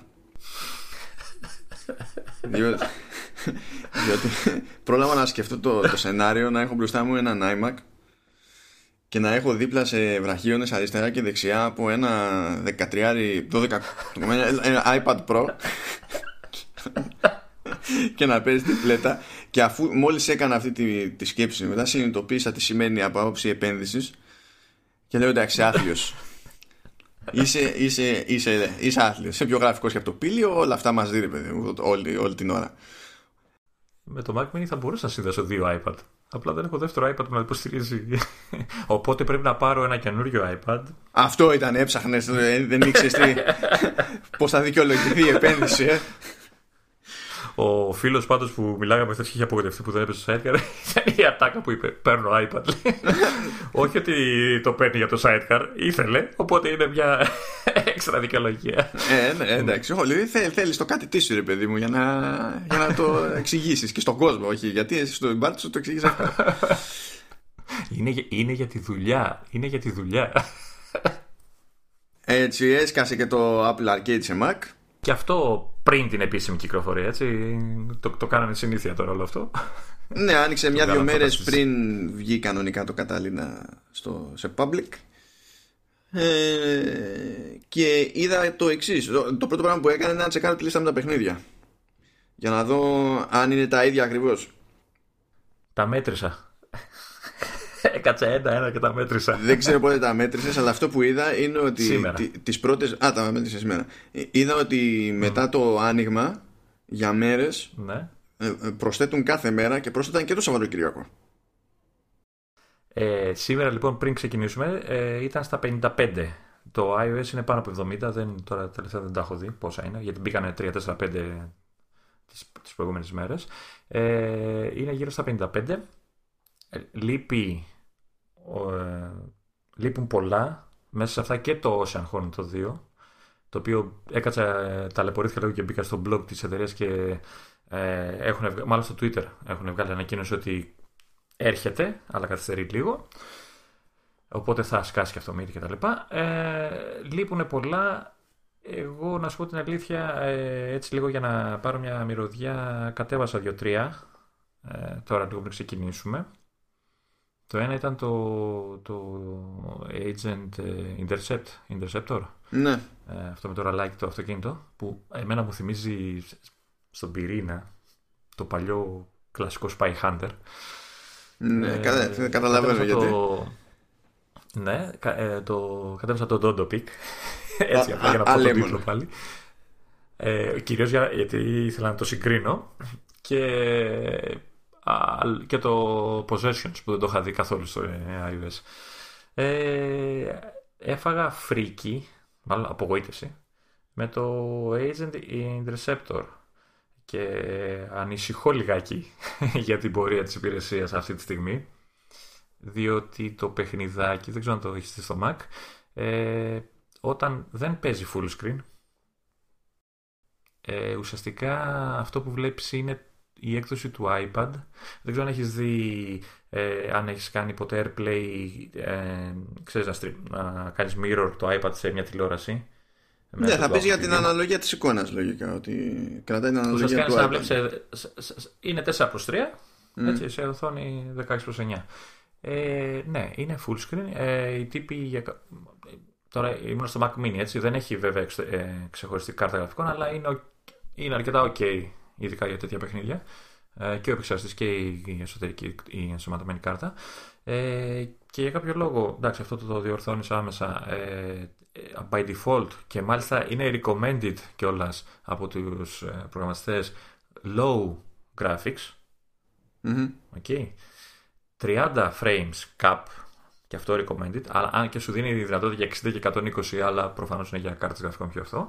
Και το, το χειρότερο από όλα είναι αυτό. Ότι είναι, δεν Χάνε λίγο κουλό το παιχνίδι τώρα να έχει επιλογή 120 frames. Δηλαδή αυτό, είναι αυτό μας μάρανε, ας πούμε. Ναι. Το έχει πάντως. Έβαλα 60 έρθει και έκανε κάτι γκράμπα γκρούπα, λέω εντάξει, εκεί. Ε, αλλά ε, μου κάνει εντύπωση ότι. ξέρω αυτό, ότι έψαχνα να βρω μήπως έχω κάνει κάποιο. Ξέρεις, έχει κάποια επιλογή για full screen κάτι, ανάλυση. Αλλά ήταν, ήταν καρφή η έκδοση για iPad. Καμία. Κα, κανένα. Τώρα αυτά είναι catalyst ουσιαστικά. Είναι σαν... Έτσι θα τα. Όχι, όχι, όχι, όχι, όχι, όχι. Μα η... όχι. όχι. δεν μιλάμε για, για το, το, θετικό, το θετικό είναι ότι τα άλλα δύο ε, ήταν ok, ήταν full screen ε, κανονικά. Ναι, ναι. Ε, αλλά φοβάμαι ότι, ότι θα υπάρχουν πολλές αρπακόλα δουλειές ε, και στο Apple TV, θυμάσαι που σου λέω για το χρόνο ότι OK, okay, έχω παλιό Apple TV, αλλά νομίζω ότι αυτό που βλέπω θα μπορούσε λίγο καλύτερα. Καλά, αυτό είναι, ε... αυτό είναι άλλο καπέλο. Εκεί το να λέμε λίγο τα γραφικά, εδώ λίγο τα γραφικά, εκεί είναι άλλο καπέλο. Αυτό που λες τώρα με την αναλογία ναι. της οθόνης ας πούμε, το περίεργο δεν είναι ότι συμβαίνει. Το περίεργο είναι ότι παρόλα αυτά η Apple είπε εντάξει, θα το, θα το βγάλω και στο Apple Arcade για Mac. Δηλαδή, εγώ θα περίμενα από την Apple να, να ζητήσει από τον developer πρώτα να κάνει Ναι. τα αυτονόητα για να είμαστε ok, ξέρω εγώ. Δεν ξέρω. Ε, κρατάω μια πιστή μήπως έχω κάνει κάποια βλακία εγώ, στη... αλλά δεν είχε κάποια ρύθμιση, να σου πω, δεν, για να, να το δω. Ε, ε, εν τω μεταξύ, είχα εκείνη τη στιγμή συνδεδεμένο και sidecar και αυτά και λέω: Λε, πας να βλέπει το iPad και να νομίζει ότι μπα αυτό. Ξέρεις, τα αποσύνδεσα όλα. Έκλεισα και το Parallels, λέω να, ξέρεις, να μην τρώει μνήμες και CPU το Parallels. Και το ξανά το ρε παιδί μου. Ανέβασα και το, να το κάνω max τα γραφικά και όλα αυτά. OK, okay, καθάρισαν. Ε, αλλά ναι, όχι. Και, και ε, σου λέω ότι είναι η ίδια η έκδοση, γιατί και αυτό το έχω παρατηρήσει και στο Apple TV. Ε, στα options κάποιων παιχνιδιών, τώρα στο Apple TV ας πούμε, δεν έχει νόημα, αλλά και στο Mac Mini, θα μπεις εντάξει, μπορεί να ήταν laptop. Ε, έχει επιλογή για battery, battery saver. Που στο Apple TV δεν έχει νόημα, έτσι. Και στο Mac Mini ούτε εκεί, αλλά εκεί θεωρώ ότι βλέπει απλά ότι είναι Mac και ξέρεις, OK, το κρατάει για, για τα Καλά, laptop. αυτό δεν πειράζει γενικά. Και- εντάξει, δεν- Ναι, και ναι, όντως δεν πειράζει και τόσο. Αλλά μου- μου φαίνεται ότι ε, τουλάχιστον τώρα στην αρχή θα δούμε πολλά έτσι μη βελτιστοποιημένα παιχνίδια για την υπηρεσία. Ειδικά σε πλατφόρμες που είναι λίγο πιο δεύτερες. Δηλαδή και, και στο Mac ε, και κυρίως στο Apple TV. Ε, θα προσέχουν πολύ τα, το iOS. σίγουρα, Εγώ πιστεύω ότι γιατί πιο εκεί πολύ θα παίζει ο προσέχουν το περισσότερος Apple TV κόσμος. από Mac. Αυτό, αυτό πιστεύω. Γιατί στην τελική μιλάμε για, το, για, και για ίδια chipsets, δηλαδή είναι λιγότερο ζόρι έτσι κι αλλιώς η υποστήριξη σε τέτοιε περιπτώσεις. Και το Apple TV είναι ε, σε όλα αυτά τα σενάρια από άψη, δηλαδή να σου πω, απλής χρήσης είναι η πιο λογική επιλογή. Δηλαδή, αν κάποιος έχει πολλαπλές, πο- πολλαπλές συσκευές της Apple και μέσα σε αυτή την αλυσίδα έχει και Apple TV ε, νομίζω ότι το- και ο ίδιος ας πούμε θα στρέφεται πιο εύκολα προς το Apple TV αν είναι να πει παίζω. Ε, ε, ναι, γιατί και εγώ έτσι σκέφτομαι. Έτσι, δηλαδή το όσα είχαν περίμενα πώς και πώς να αλλάξω την τηλεόραση και να το παίξω. Δεν το, το έβαλα και το έχω παρατήσει. Έτσι, δεν, δεν θέλω να το βλέπω. Ε, θέλω, ε, ελπίζω ότι το 4K, το, το μοντέλο το 4K ε, να έχει σαφή διαφορά στην ποιότητα εικόνας και όποιο καινούριο βγάλουν. Γιατί το, το HD τουλάχιστον στο Oceanhorn είναι, είναι χάλι. ρε παιδί μου. Ε, και για το λόγο του αληθές έκατσα σήμερα και το έβαλα το Oceanhorn στο iPad που είναι βέβαια θα μπεις σε α9X και τα λοιπά. Άλλο παιχνίδι σαν εικόνα. Είναι εξαιρετικό. Ναι καλά Ε, ναι καλά παίζουν ρόλο και πυκνότητες παίζουν καλά απλά. Δηλαδή η μισή διαφορά που βλέπεις είναι λόγω της άλλης πυκνότητας και η άλλη μισή μπορεί να είναι από τη διαφορά στη- στα γραφικά. Μα όχι, α- αυτό που βλέπω, α, η θολούρα και η, η θολούρα και το aliasing εντάξει υπάρχει και στα υπόλοιπα. Αλλά η θολούρα νομίζω είναι θέμα επεξεργαστή. Ελπίζω ότι είναι θέμα επεξεργαστή και όχι απλά ότι δεν έχουν κάνει σωστό optimization για, το, για, την, ε, για το Apple TV. Λοιπόν. Ε, πάντως και στο Mac έχω αυτό το θέμα. Δηλαδή φοβάμαι ότι θα δούμε ε, προ, προχειράτζες.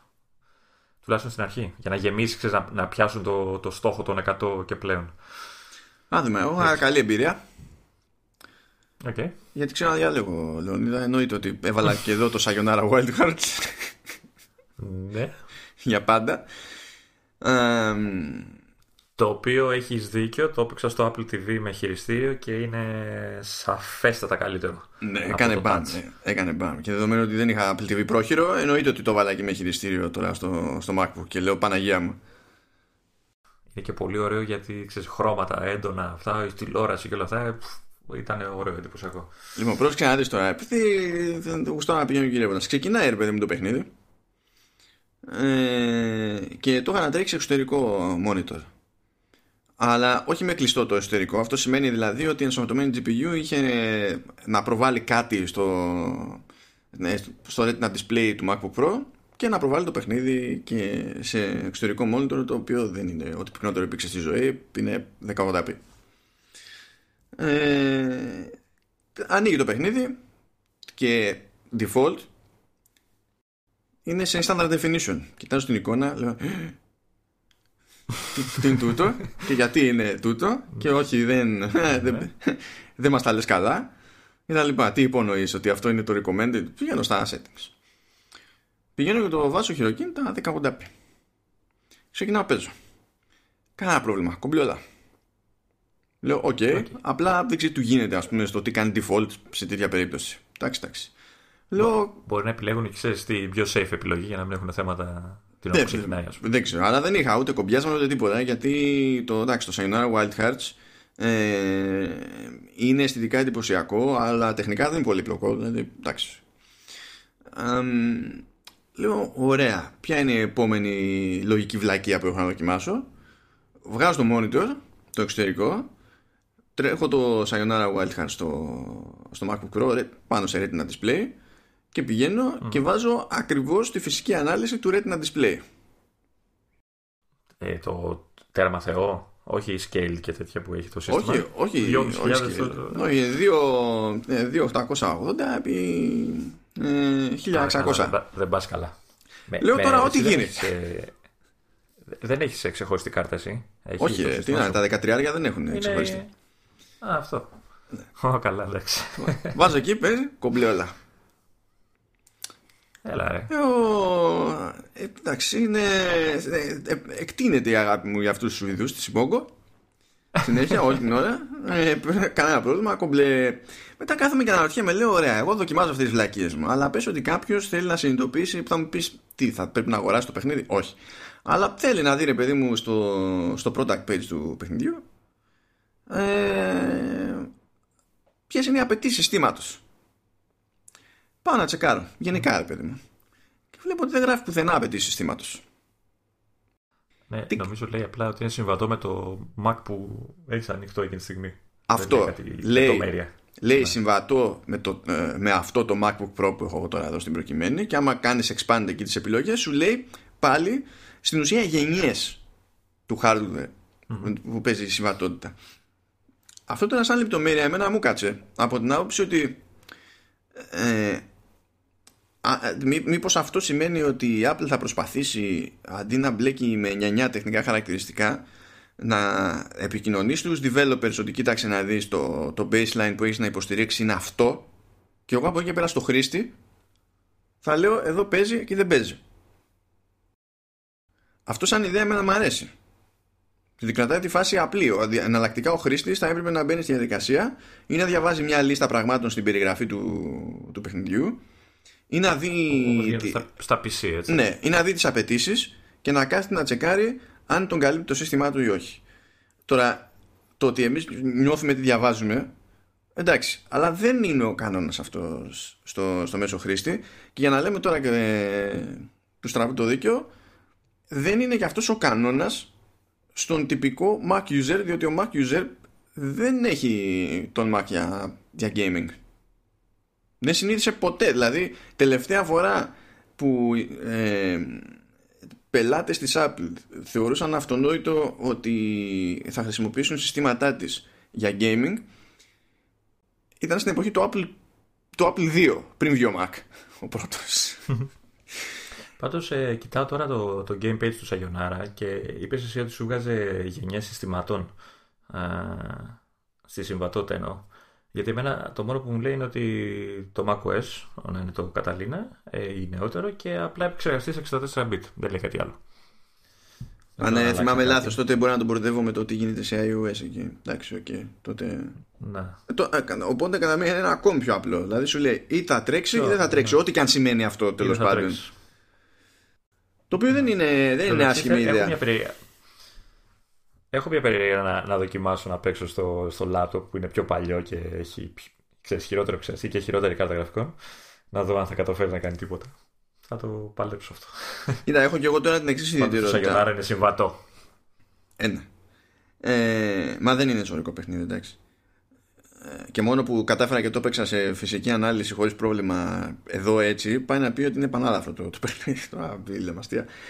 Α, πάντως, πάντως, από σπόντα, έτσι, έχω ένα θεωρητικό πλεονέκτημα σε αυτό το θέμα ως προς την ενσωματωμένη GPU, διότι η, η, η iGPU σε Mac Mini ε, λόγω του τρόπου με τον οποίο χωρίζει τέλος πάντων, κανονίζει τα διάφορα χαρακτηριστικά Intel στους επεξεργαστές της που είναι δεν είναι για desktop είναι δεν είναι για laptop και τα λοιπά συνήθως ο Mac Mini έχει iGPU ένα κλικ κάτω Ναι.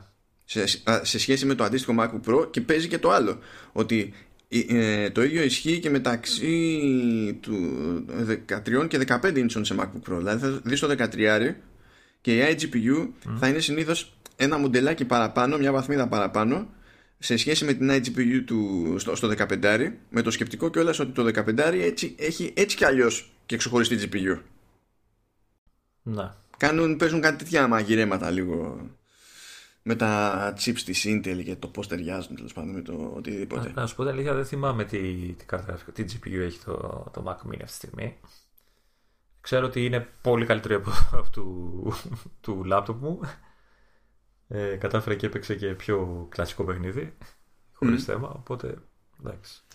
Α, επίσης εννοείται ότι έχω σαν... Είχα ένα, α, είχα ένα σφραγισμένο μπλε DualShock 4 και λέω, χα, ήρθε η ώρα. Και έκανα το κονέ, ήταν κομπλέ. Θέλει, θέλει ένα dedicated χειριστήριο και εγώ κάθομαι και κάνω συνέχεια, ξέρεις, βάζω βγάζω. ναι, δεν, αφού, ε, ε, κοίτα, ήθελα, ήθελα εγώ να το ταιριάξω με χειριστήριο του, του Xbox One. Αλλά καβάτσα χειριστήριο που να μην το χρειάζομαι με, τη, με το ίδιο το Xbox δεν είχα. Και λέω τώρα μπαίνω στη διαδικασία να κάνω pairing ξανά και ξανά πέρα δόθε, δεν το κάνω στον εαυτό μου για κανένα λόγο. Ε, οπότε είχα, θυμήθηκα ότι είχα μια γωνιά, είχα ένα σφραγισμένο DualShock και λέω εντάξει, χωρίς το DualShock. Αλλά λέω ρε το να μην ξέρεις, ανάλογα με το κέφι, ξέρω εγώ, να, να μπορούσα να κάνω κουμάντο και με το Xbox και, και τι το είπα. Σήμερα στη λέει Microsoft ένα Xbox One controller. και λέω, α, α, δεν ζητούσα τίποτα άλλο, ξέρω εγώ, τίποτα δισεκατομμύρια. Θα έρθει. Ε, στείλτε και σε εμά κάτι. στείλτε και σε εμά τίποτα. να εδώ, εδώ, εδώ παιχνίδια πάω να, να σου στείλω και μου κάνεις το δύσκολο. Ε, ε, ε, Μα παιχνίδια είναι αυτά τα Zelda. Σίγα. Ένα τροπάκι έχεις που το κουνάς γύρω-γύρω. Σίγα. Ε, εντάξει, κόβει εκεί κάτι χόρτα με το σπαθάκι του. Γίνεται οχλητικό, σπρώχνει πράγματα με την ασπίδα, ξέρω εγώ και κάτι τέτοια. Ναι, εντάξει, OK. Okay. Ε, ε, έπαιξα Zelda, Zelda χωρίς Zelda. Νομίζω ότι εντάξει, τα χοντρά στο arcade φύγανε. Είναι, για μένα είναι αρκετά καλή εντύπωση. Μ' αρέσει ότι βάζουν σχεδόν κάθε μέρα, προς, ε, κοιτάζουν και καλύπτουν κενά, δηλαδή ώστε να έρθει όσο πιο κοντά γίνεται το line-up σε Mac με αυτό που, είναι σε, που ισχύει σε tvOS, iOS και iPadOS. Εικάζω ότι κάποιες θα εξισωθούν όλα αυτά. Θα είναι όλα, όλοι οι τίτλοι παντού. Κοίτα, δεν, το δεν έχουν κάνει τέρμα συγκεκριμένη δήλωση ως προς αυτό αλλά γι' αυτό ακριβώς κοιτάζω τις ανανεώσεις που κάνουν στο line-up γιατί εφόσον καλύπτονται με τέτοια ταχύτητα κενά είναι εύκολο να δεις ότι να πεις ρε παιδί μου ότι από ό,τι φαίνεται η πρόθεση είναι να υπάρχει parity να υπάρχει ισότητα. Με, με εξαιρέσεις που φαντάζομαι θα είναι οι πιο ειδικές περιπτώσεις Έχω την εντύπωση ότι όποιες καθυστερήσεις Δηλαδή, οι ελλείψει που έχουμε δηλαδή σε δήλωση ίσως είναι τίτλοι που να θέλουν ένα κλικ παραπάνω σε σκέψεις σε επίπεδο χειρισμού. Δηλαδή, στο Mac πρέπει να, να το φτιάξουν έτσι ώστε να είναι και πληκτρολόγιο και mouse για να παίζει σωστά, δηλαδή, να το, να το σκεφτούν λίγο παραπάνω. Παρατήρησα επίσης το εξής: όταν τρέξει ένα παιχνίδι και στο Sky Full screen πιάνει το, το, όλη την οθόνη. Ε, σε αντίθεση με το να τρέξει παιχνίδι από Steam, ξέρω εγώ, ή κάτι άλλο, ακόμη καμιά φορά και από Mac App Store, ε, πηγαίνει και έχει συμπεριφορά ε, ίδια με οποιοδήποτε space. Δηλαδή, αν κάνεις τη χειρονομία για να σου εμφανίσει τα, το mission control, σκάνε όλα κανονικά. Δεν είναι ότι σε εγκλωβίζεις το σύστημα και πρέπει οπωσδήποτε να βγεις από το παιχνίδι για να καταφέρεις να κάνεις οτιδήποτε άλλο ή να κάνεις κάποια άλλη πατέντα για να δεις για λίγο στο το desktop και μετά να επανέλθεις στο, στο παιχνίδι και κλείνει όπως οποιοδήποτε άλλη εφαρμογή. Κάνεις command Q, τέλος. Ε, ε, δεν κατάλαβες. Εγώ έτρεχα το παιχνίδι. Ταυτόχρονα είχα παράλληλα ανοιχτό. 4-5 spaces διαφορετικά. Ε, και ήταν ναι, αυτό που λες, σαν εφαρμογή κανονικά. Δεν είχε θέμα. Και έκανα και μια απόπειρα έτσι για την ιστορία. Δηλαδή κράτησα για λίγο δίπλα το Sayonara Wild Hearts και, σε, και στο iPhone και στο, και στο Mac. Οπότε ξέρεις, παίζω ένα επίπεδο εκεί, στη μία μπάντα και πάω καπάκι ρε παιδί μου να παίξω στη, στην άλλη μπάντα και δεν χρειάστηκε να σκεφτώ τίποτα, δεν χρειάστηκε να μου πετάξει κάποια ειδική ειδοποίηση, ξέρω εγώ. Ήταν sync το, το save, απλά συνέχισα. Ε, δεν ισχύει παντού αυτό. Δηλαδή, έχω. έχω ε, ποιο ήταν τώρα, δεν θυμάμαι ποιο ήταν. Ε, που πετάνε είτε ειδική ειδοποίηση, αν είσαι τυχερός. Δηλαδή, σου λέει ότι βρήκα save στο, ξέρω, στο iPad και save στο iCloud. Ποιο από τα δύο θα να κρατήσεις και σου έχει ξέρεις, ε, σήμανση χρονική. Ε, ποιο είναι πιο νέο, να κρατήσεις αυτό που θες να κρατήσεις τέλος πάντων σαν save. Έχω πετύχει και παιχνίδια και μάλιστα την πρώτη φορά που το πέτυχα αγχώθηκα κιόλας και νομίζω ήταν αυτό το, πώς το λένε, το, το Assemble with Care ήταν νομίζω που το συνειδητοποίησα, που ναι μεν γίνεται το sync to save, δηλαδή ουσιαστικά έχει γίνει το sync, αλλά όταν ξεκινάς το παιχνίδι σε μια άλλη συσκευή, ε, σε ξεκινάει ξανά λες και δεν έχεις παίξει ποτέ το παιχνίδι, δηλαδή μπορεί να σου δείξει το tutorial ή να σε αναγκάσει να βγάλεις το πρώτο επίπεδο, ξέρω εγώ, ή κάτι τέτοιο μέχρι να... Και μετά μπαίνεις στο μενού, ας πούμε, και βλέπεις ότι υπάρχει το save κανονικά. Ναι, αλλά ε, συγχρονίζει το σύστημα, αλλά ε, μπορεί να είναι ε, θέμα ε, λίγο του developer. Ναι, νομίζω το Assemble το είχε, κάνει, το είχε κάνει αυτό και όταν το είχα πρώτο πετύχει έλεγα όχι ρε γαμό το έχασα τα save και ήμουν στην πρώτη τελευταία πίστα ξέρω και τα λοιπά και τώρα πρέπει να ξαναπέξω την αρχή και μπουρου μπουρου και συνειδητοποιώ ότι ξέρεις, βγαίνω και βλέπω ότι υπάρχει το save μου, ότι έχει γίνει το sync απλά για κάποιο λόγο το παιχνίδι ξέρεις, δεν, δεν έπρεπε να με, δεν ξέρω, δεν είχε σκεφτεί σωστά όσο, να κάνει, ξέρω εγώ, να μου δείξει, τέλος πάντων δεν ξέρω τι έπρεπε να μου δείξει σωστά. Δεν, δεν. Και μου το έχει κάνει όχι μόνο ένα, μου το έχει κάνει δύο-τρία. Και άλλα μου πετάνε αυτή την ειδοποίηση που σου είπα.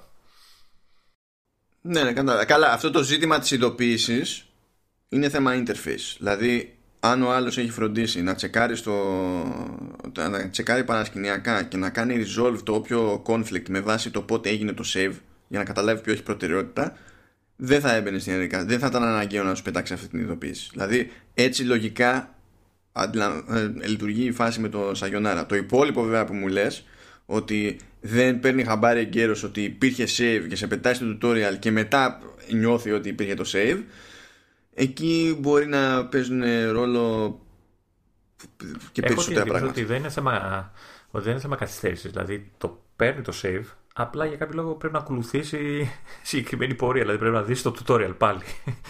Τέλος πάντων, αυτά τώρα είναι ξέρεις και πράγματα που θέλω να πιστεύω θα τα ισιώσουν σιγά σιγά. Θα... Ίσως εδώ η Apple πρέπει να βάλει κάποια, κάποια, κάποια bullets. Να πει αυτό, αυτό και αυτό πρέπει να τα έχετε οπωσδήποτε. Πρέπει να τα, να τα τσεκάρετε, να τα ελέγχετε ότι, ότι δουλεύουν έτσι. Όχι όρια, αλλά ξέρεις, ένα checklist ότι κάνει αυτό, αυτό, αυτό, αυτό, αυτό και το κάθε παιχνίδι σε όλα τα format. Εντάξει. Ε, γενικά το θεωρείς θετική, έτσι, θετικό σαν κίνηση όλα στο Mac. Ναι, εγώ μεγαλύτερο άγχος είχα για το αν θα υπάρχει ανάλογο πλήθος τίτλων. Εγώ δηλαδή πραγματικά φοβόμουν ότι όχι 55 από τις 70 περίμενα πολύ μεγαλύτερη απόκληση. Ναι. Ε, κοίτα, έτσι όπως θα κοιτάω τώρα εντάξει, 7 του μήνα που έσκασε ουσιαστικά επίσημα Είχαν, έχει βγει η μεγάλη μάζα των παιχνιδιών. Είχαν βγει 4 Οκτώβρη, είχε βγει ένα, το, το Hex Flip, Hexa Flip, που είναι ωραίο παιχνιδάκι. 2 Οκτώβρη βλέπω το, το Big Time Sports και μετά εχθές και σήμερα, ε, προ, εχθές και προχθές μάλλον, έχουν πει ε, 8 του μήνα τρία παιχνίδια και 4, 4 oh, παραπάνω από το. Μετά είναι τα 7 του μήνα που είναι τα πολλά που σου είπα. Mm, Ε, η ροή δηλαδή είναι, ναι, είναι συνεχής. Τώρα πριν βγει ε... κανονικά το, το Καταλίνα Αυτά που λέει 7 του μήνα δεν τα είχε μαζεμένα. Τα έγραφε σε ξεχωριστές ημερομηνίες με βάση το πότε έμπαιναν και φαινόντουσαν σε αυτούς που έτρεχαν, έτρεχαν την πέτα. Αλλά αφού έγινε το λανσάρισμα και υποτίθεται ότι η υπηρεσία το, κανονικά ας πούμε ξεκίνησε για, για όλους την ίδια μέρα που βγήκε το Καταλήνα, κάνανε νέο grouping. Έτσι κι αλλιώς βλέπουμε κάτι κουφάκια σε iOS που μία κάνανε γκρουπάρισμα ε, σε κάποιες ημερομηνίες, μετά το παίρνανε πίσω, μετά ξαναβάζανε ναι, και ναι, ναι. παίζανε κάτι μπερδέματα εκεί πέρα. Ε, και μιας και λέω μπερδέματα, να, να σας πω λίγο, να μοιραστώ έτσι κάτι λίγο μαζί σας. Εδώ έχουμε ένα shared note με τον Λεωνίδα που υποτίθεται ότι έχουμε σε bullets τα θέματα που θέλουμε να καλύψουμε. Τα bullets εδώ είναι 7 Μιλάμε όση ώρα μιλάμε και έχουμε καλύψει μόνο τα τρία. Που θα το έλεγα τουλάχιστον ταιριαστό. ναι, ε, πιο αυτό είναι ότι πήραμε τα, τα τρία μας. Έλα, να, να μην πω και για το update του Spotify έτσι λίγο γρήγορα ή όχι. Πες Πες, θα πω και εγώ για το, αμέσως, για το μεθεπόμενο, γιατί στην πραγματικότητα είναι πολύ σύντομο αυτό που έχω να πω. Και θα, πάλι θα κληρονομήσουμε τα επόμενα δύο θέματα για, το, για άλλο επεισόδιο, γιατί έτσι και τα βάλουμε τώρα αυτά εδώ, θα τελειώσουμε μεθαύριο. Οπότε. Ήδη, δεν ξέρω κιόλας. Ήδη έχουμε καθυστερήσει πολύ. Τέλος πάντων. Λοιπόν, λοιπόν, να πω εντάχει ότι παρά τη...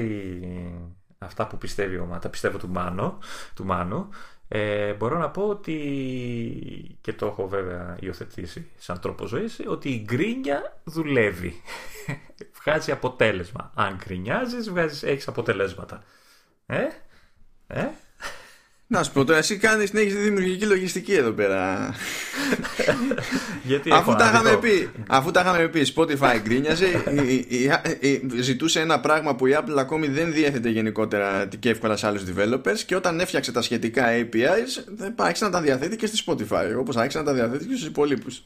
Δεν ξέρω ποια είναι έτσι, η έκπληξης. Έτσι επιλέγεις να τα βλέπεις εσύ. Εγώ ξέρω ότι γκρίνιαξε τους τράβηξε στα δικαστήρια, τσακωθήκανε, του κράταγε, τους κράταγε μούτρα.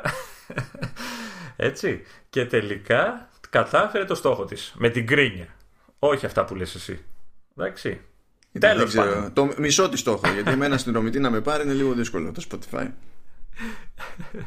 Τέλος πάντων. Ε, και με, λόγω του iOS 13 που άνοιξε λίγο το Siri παραπάνω και επιτέλους έκανε εξύπνηση η Spotify και έκανε τώρα πριν κάνα δύο μέρες νομίζω update το app σε iOS ε, και επιτέλους ε, οι χρήστες του Spotify μπορούν να χρησιμοποιούν την εφαρμογή και τις λειτουργίες, τις πιο βασικές αλλά και λίγο πιο σύνθετες λειτουργίες της ε, μέσω του Siri.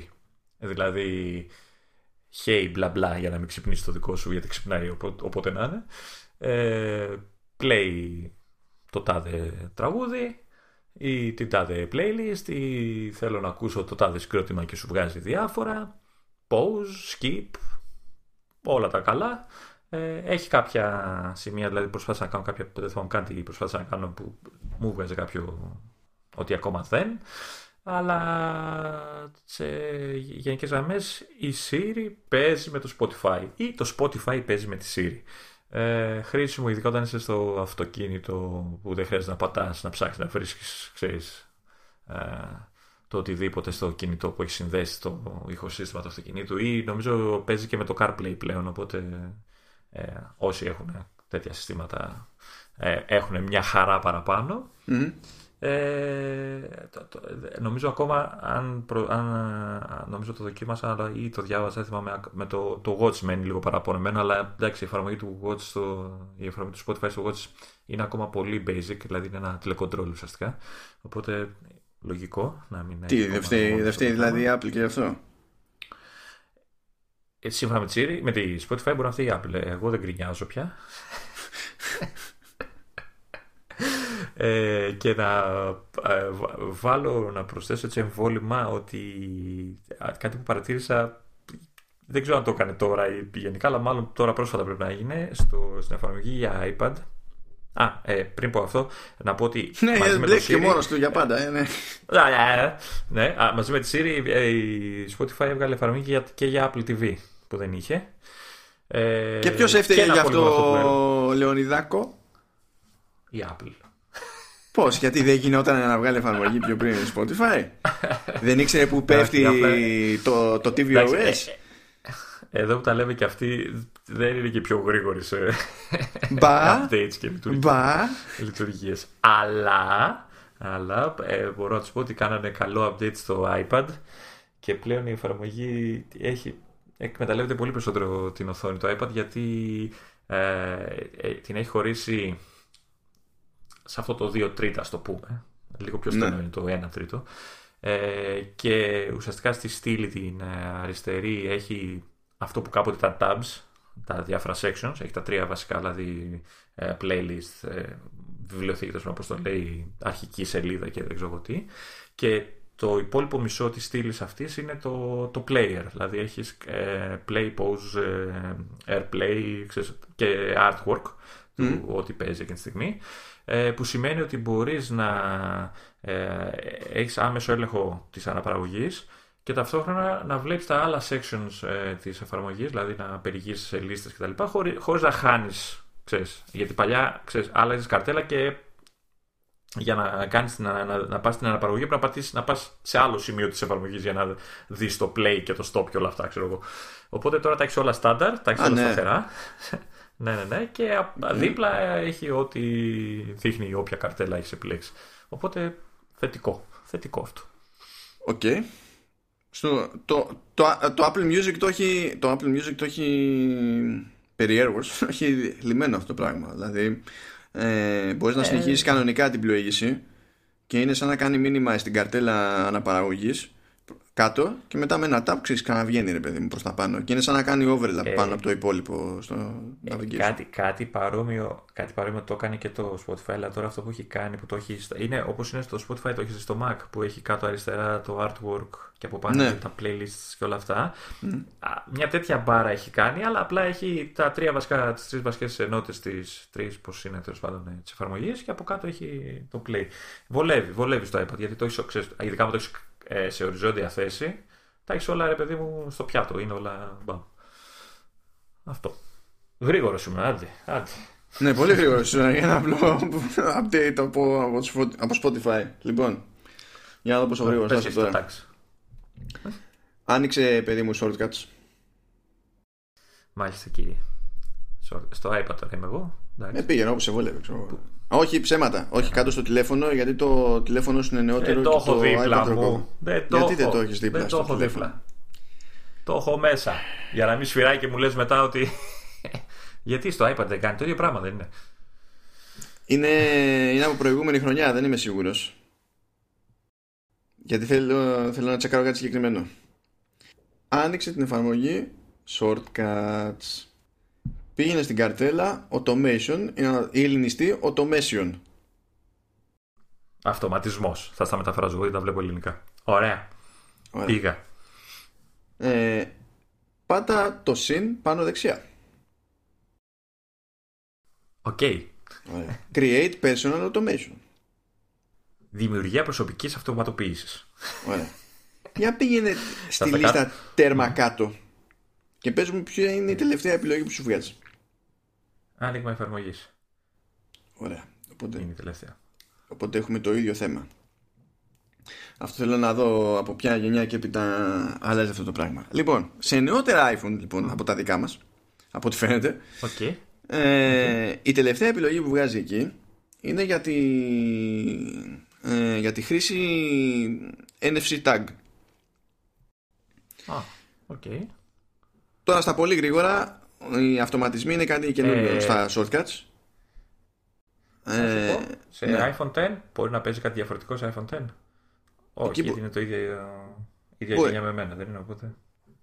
δεν ξέρω αν έχουν κάνει κανένα περίεργο εκεί πέρα τώρα. τι- Α, δεν, το, δεν το θυμάμαι, αυτό πρέπει να το ψάξω. Ε, Όπω όπως και να έχει, να πούμε λίγο στα γρήγορα ότι ο αυτοματισμός που λέει έχει ένα μάτσο από triggers στην ουσία που ε, δεν γι- υποστηρίζονται πρώτη φορά με το iOS 13 και στην ουσία λέμε στο σύστημα τι να κάνει όταν ε, συμβαίνει κάτι συγκεκριμένο. Δηλαδή μπορούμε να πούμε ότι όταν είναι τάδε μέρα της, ε, τά- τάδε μέρα, τάδε ώρα της ημέρας θέλω να κάνεις αυτά τα actions. Όταν φτάνω ή φεύγω από την τάδε τοποθεσία θέλω να κάνεις αυτά τα actions. Όταν ενεργοποιώ ας πούμε το wifi ή ό,τι να κάνεις αυτά τα actions. Ακόμα και όταν ανοίγω την εφαρμογή τάδε εσύ να κάνεις αυτά τα actions στο, στο παρασκήνιο. Γενικά οι αυτοματισμοί αυτοί ε, λέγονται με ένα Λένε αυτοματισμό. ψέματα. Λένε ψέματα. Λοιπόν, ε, τι, τι γίνεται, τσεκάρουν αν ισχύει η συνθήκη και βγάζουν γνωστοποίηση, βγάζουν notification που δεν το μπορώ να το λέω γνωστοποίηση, για κάποιο λόγο με ενοχλεί.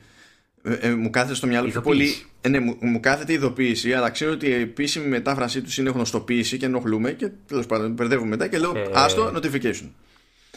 Μόνο στα Apple. Μόνο η Apple έχει αυτό το θέλημα. Ναι, Οι άλλοι ναι, το λένε ειδοποίηση. ναι, ναι, δυστυχώς. ναι, ναι. Λοιπόν, Όπως και Ε, το password, όλοι το λένε κωδικό πρόσβασης και η Apple το λέει συνθηματικό. και είναι και όρος, έτσι. ναι. Σου λέω έτσι για να ξέρεις.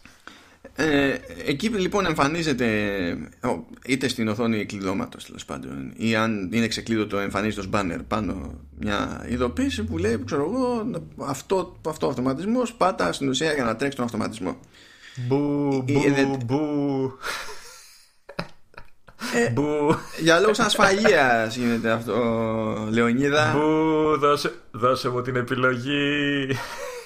Για Να μην τον λόγους βγάζεις ασφαλείας αυτό. λέμε. Λόγια ασφαλείας. Γιατί διαφορετικά θα μπορούσε να έχει. Μπούρδες.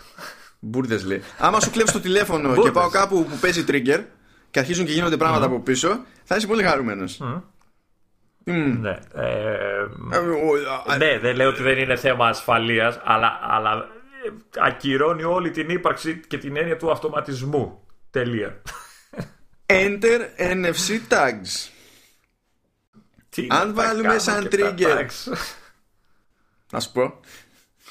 Εντάξει, να- τελείωσε η σπιτική λεμονάδα.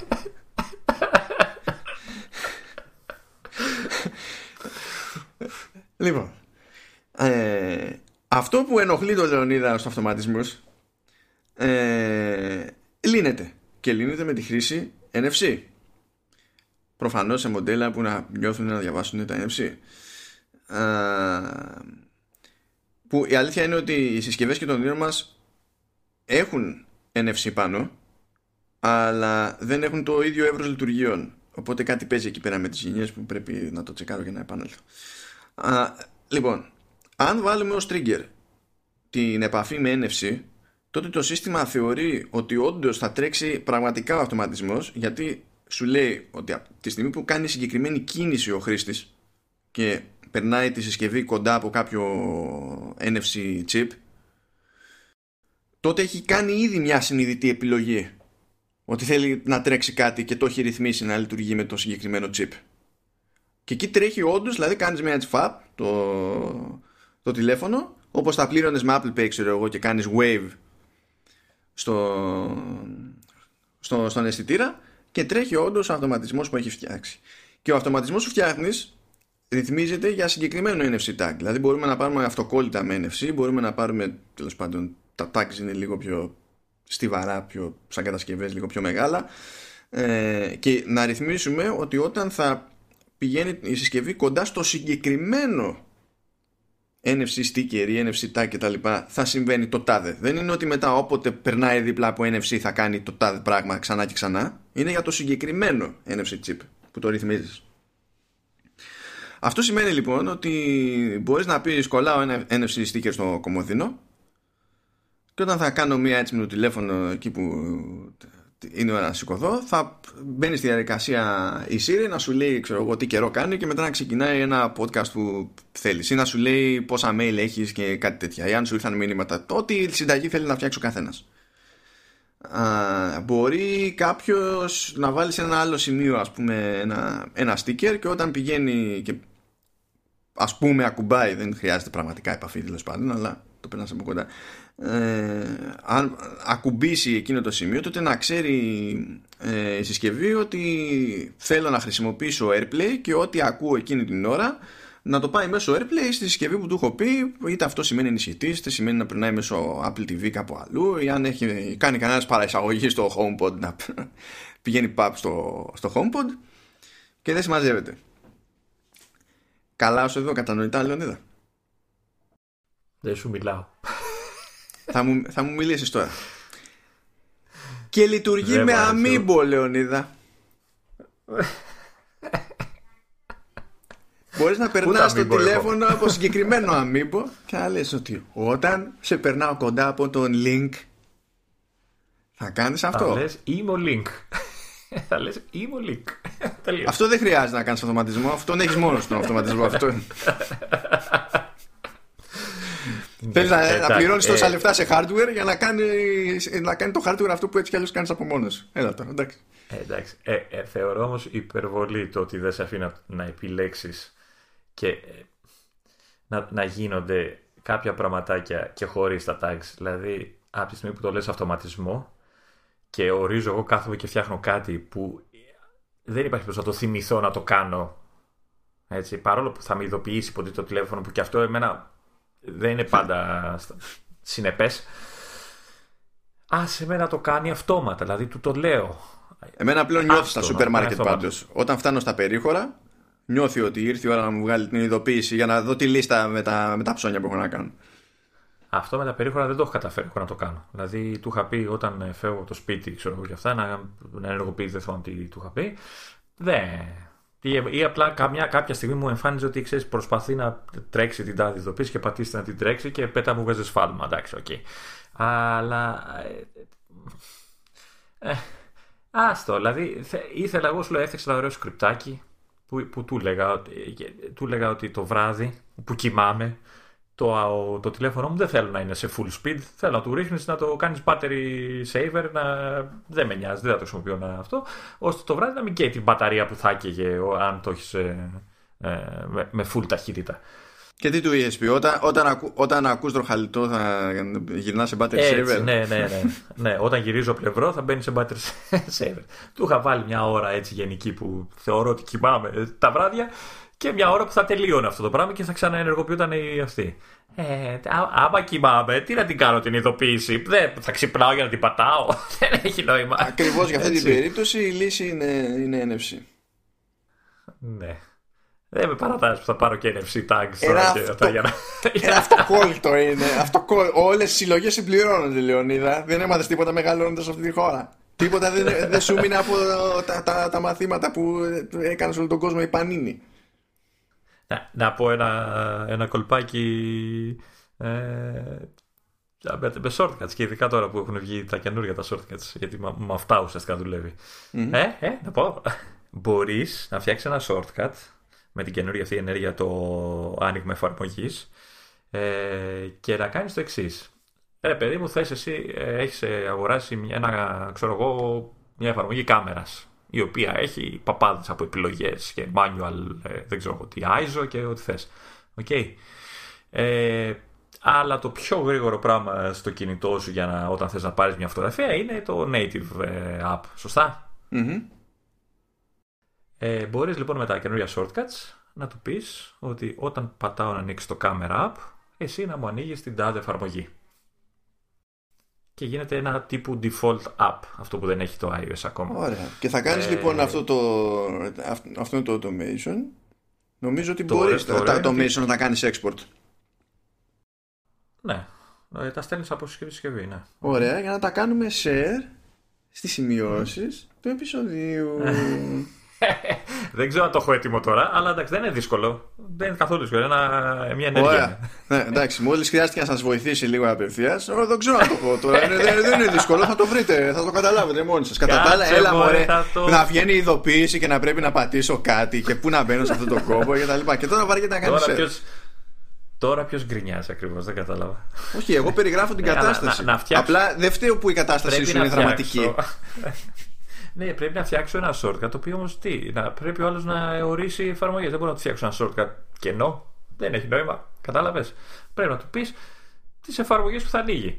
Και βέβαια, όταν ε, αυτό, ειδικά με την κάμερα, λειτουργεί και από το control center. Δηλαδή, από όπου και να ανοίξει την κάμερα, θα ανοίγει την εφαρμογή που θες. Ναι, ναι, Εννοείται ναι. ότι από πίσω θα τρέχει και η εφαρμογή. Μα τσεκάρει πια, εφα... αν έχεις πει όταν ανοίγει η εφαρμογή τάδε, ε, αυτό θα γίνει, δεν έχει σημασία ναι. να θα το ανοίξει από control center. Γιατί το control center τι έχει, ένα shortcut έχει για να ανοίξει το camera app. Το ίδιο πράγμα κάνει, δεν είναι δηλαδή. Και, και θεωρητικά και από Siri και από όλα έτσι. Τα πάντα. Ναι, ναι, ναι, ναι. Ε, ε, εννοείται ότι θα τρέχουν και οι δύο εφαρμογές ταυτόχρονα έτσι. Και δυστυχώς ακόμα η Apple για κάποιο λόγο δεν σου δίνει ενέργεια κλείσιμο της τάδε εφαρμογής. Δηλαδή να πεις ότι άνοιξε το, να ανοίξει η άλλη εφαρμογή και μετά πεις κλείσε την ε, πρώτη εφαρμογή. Όπως δεν σου δίνει και δυνατότητα για να συνδεθείς σε συγκεκριμένη συσκευή Bluetooth. Παναθεμά σας. Τέλος πάντων. Αυτά. Αυτά. Αυτά για να κλείσουμε. Ωραία λοιπόν. Θεωρητικά κάλυψαμε τα 5 bullets από τα 7. Το αστείωτερο όλο είναι τα επόμενα δύο που μέναν ήταν αυτά που υπολογίσαμε ότι θα μας φάνε περισσότερο χρόνο. Ναι.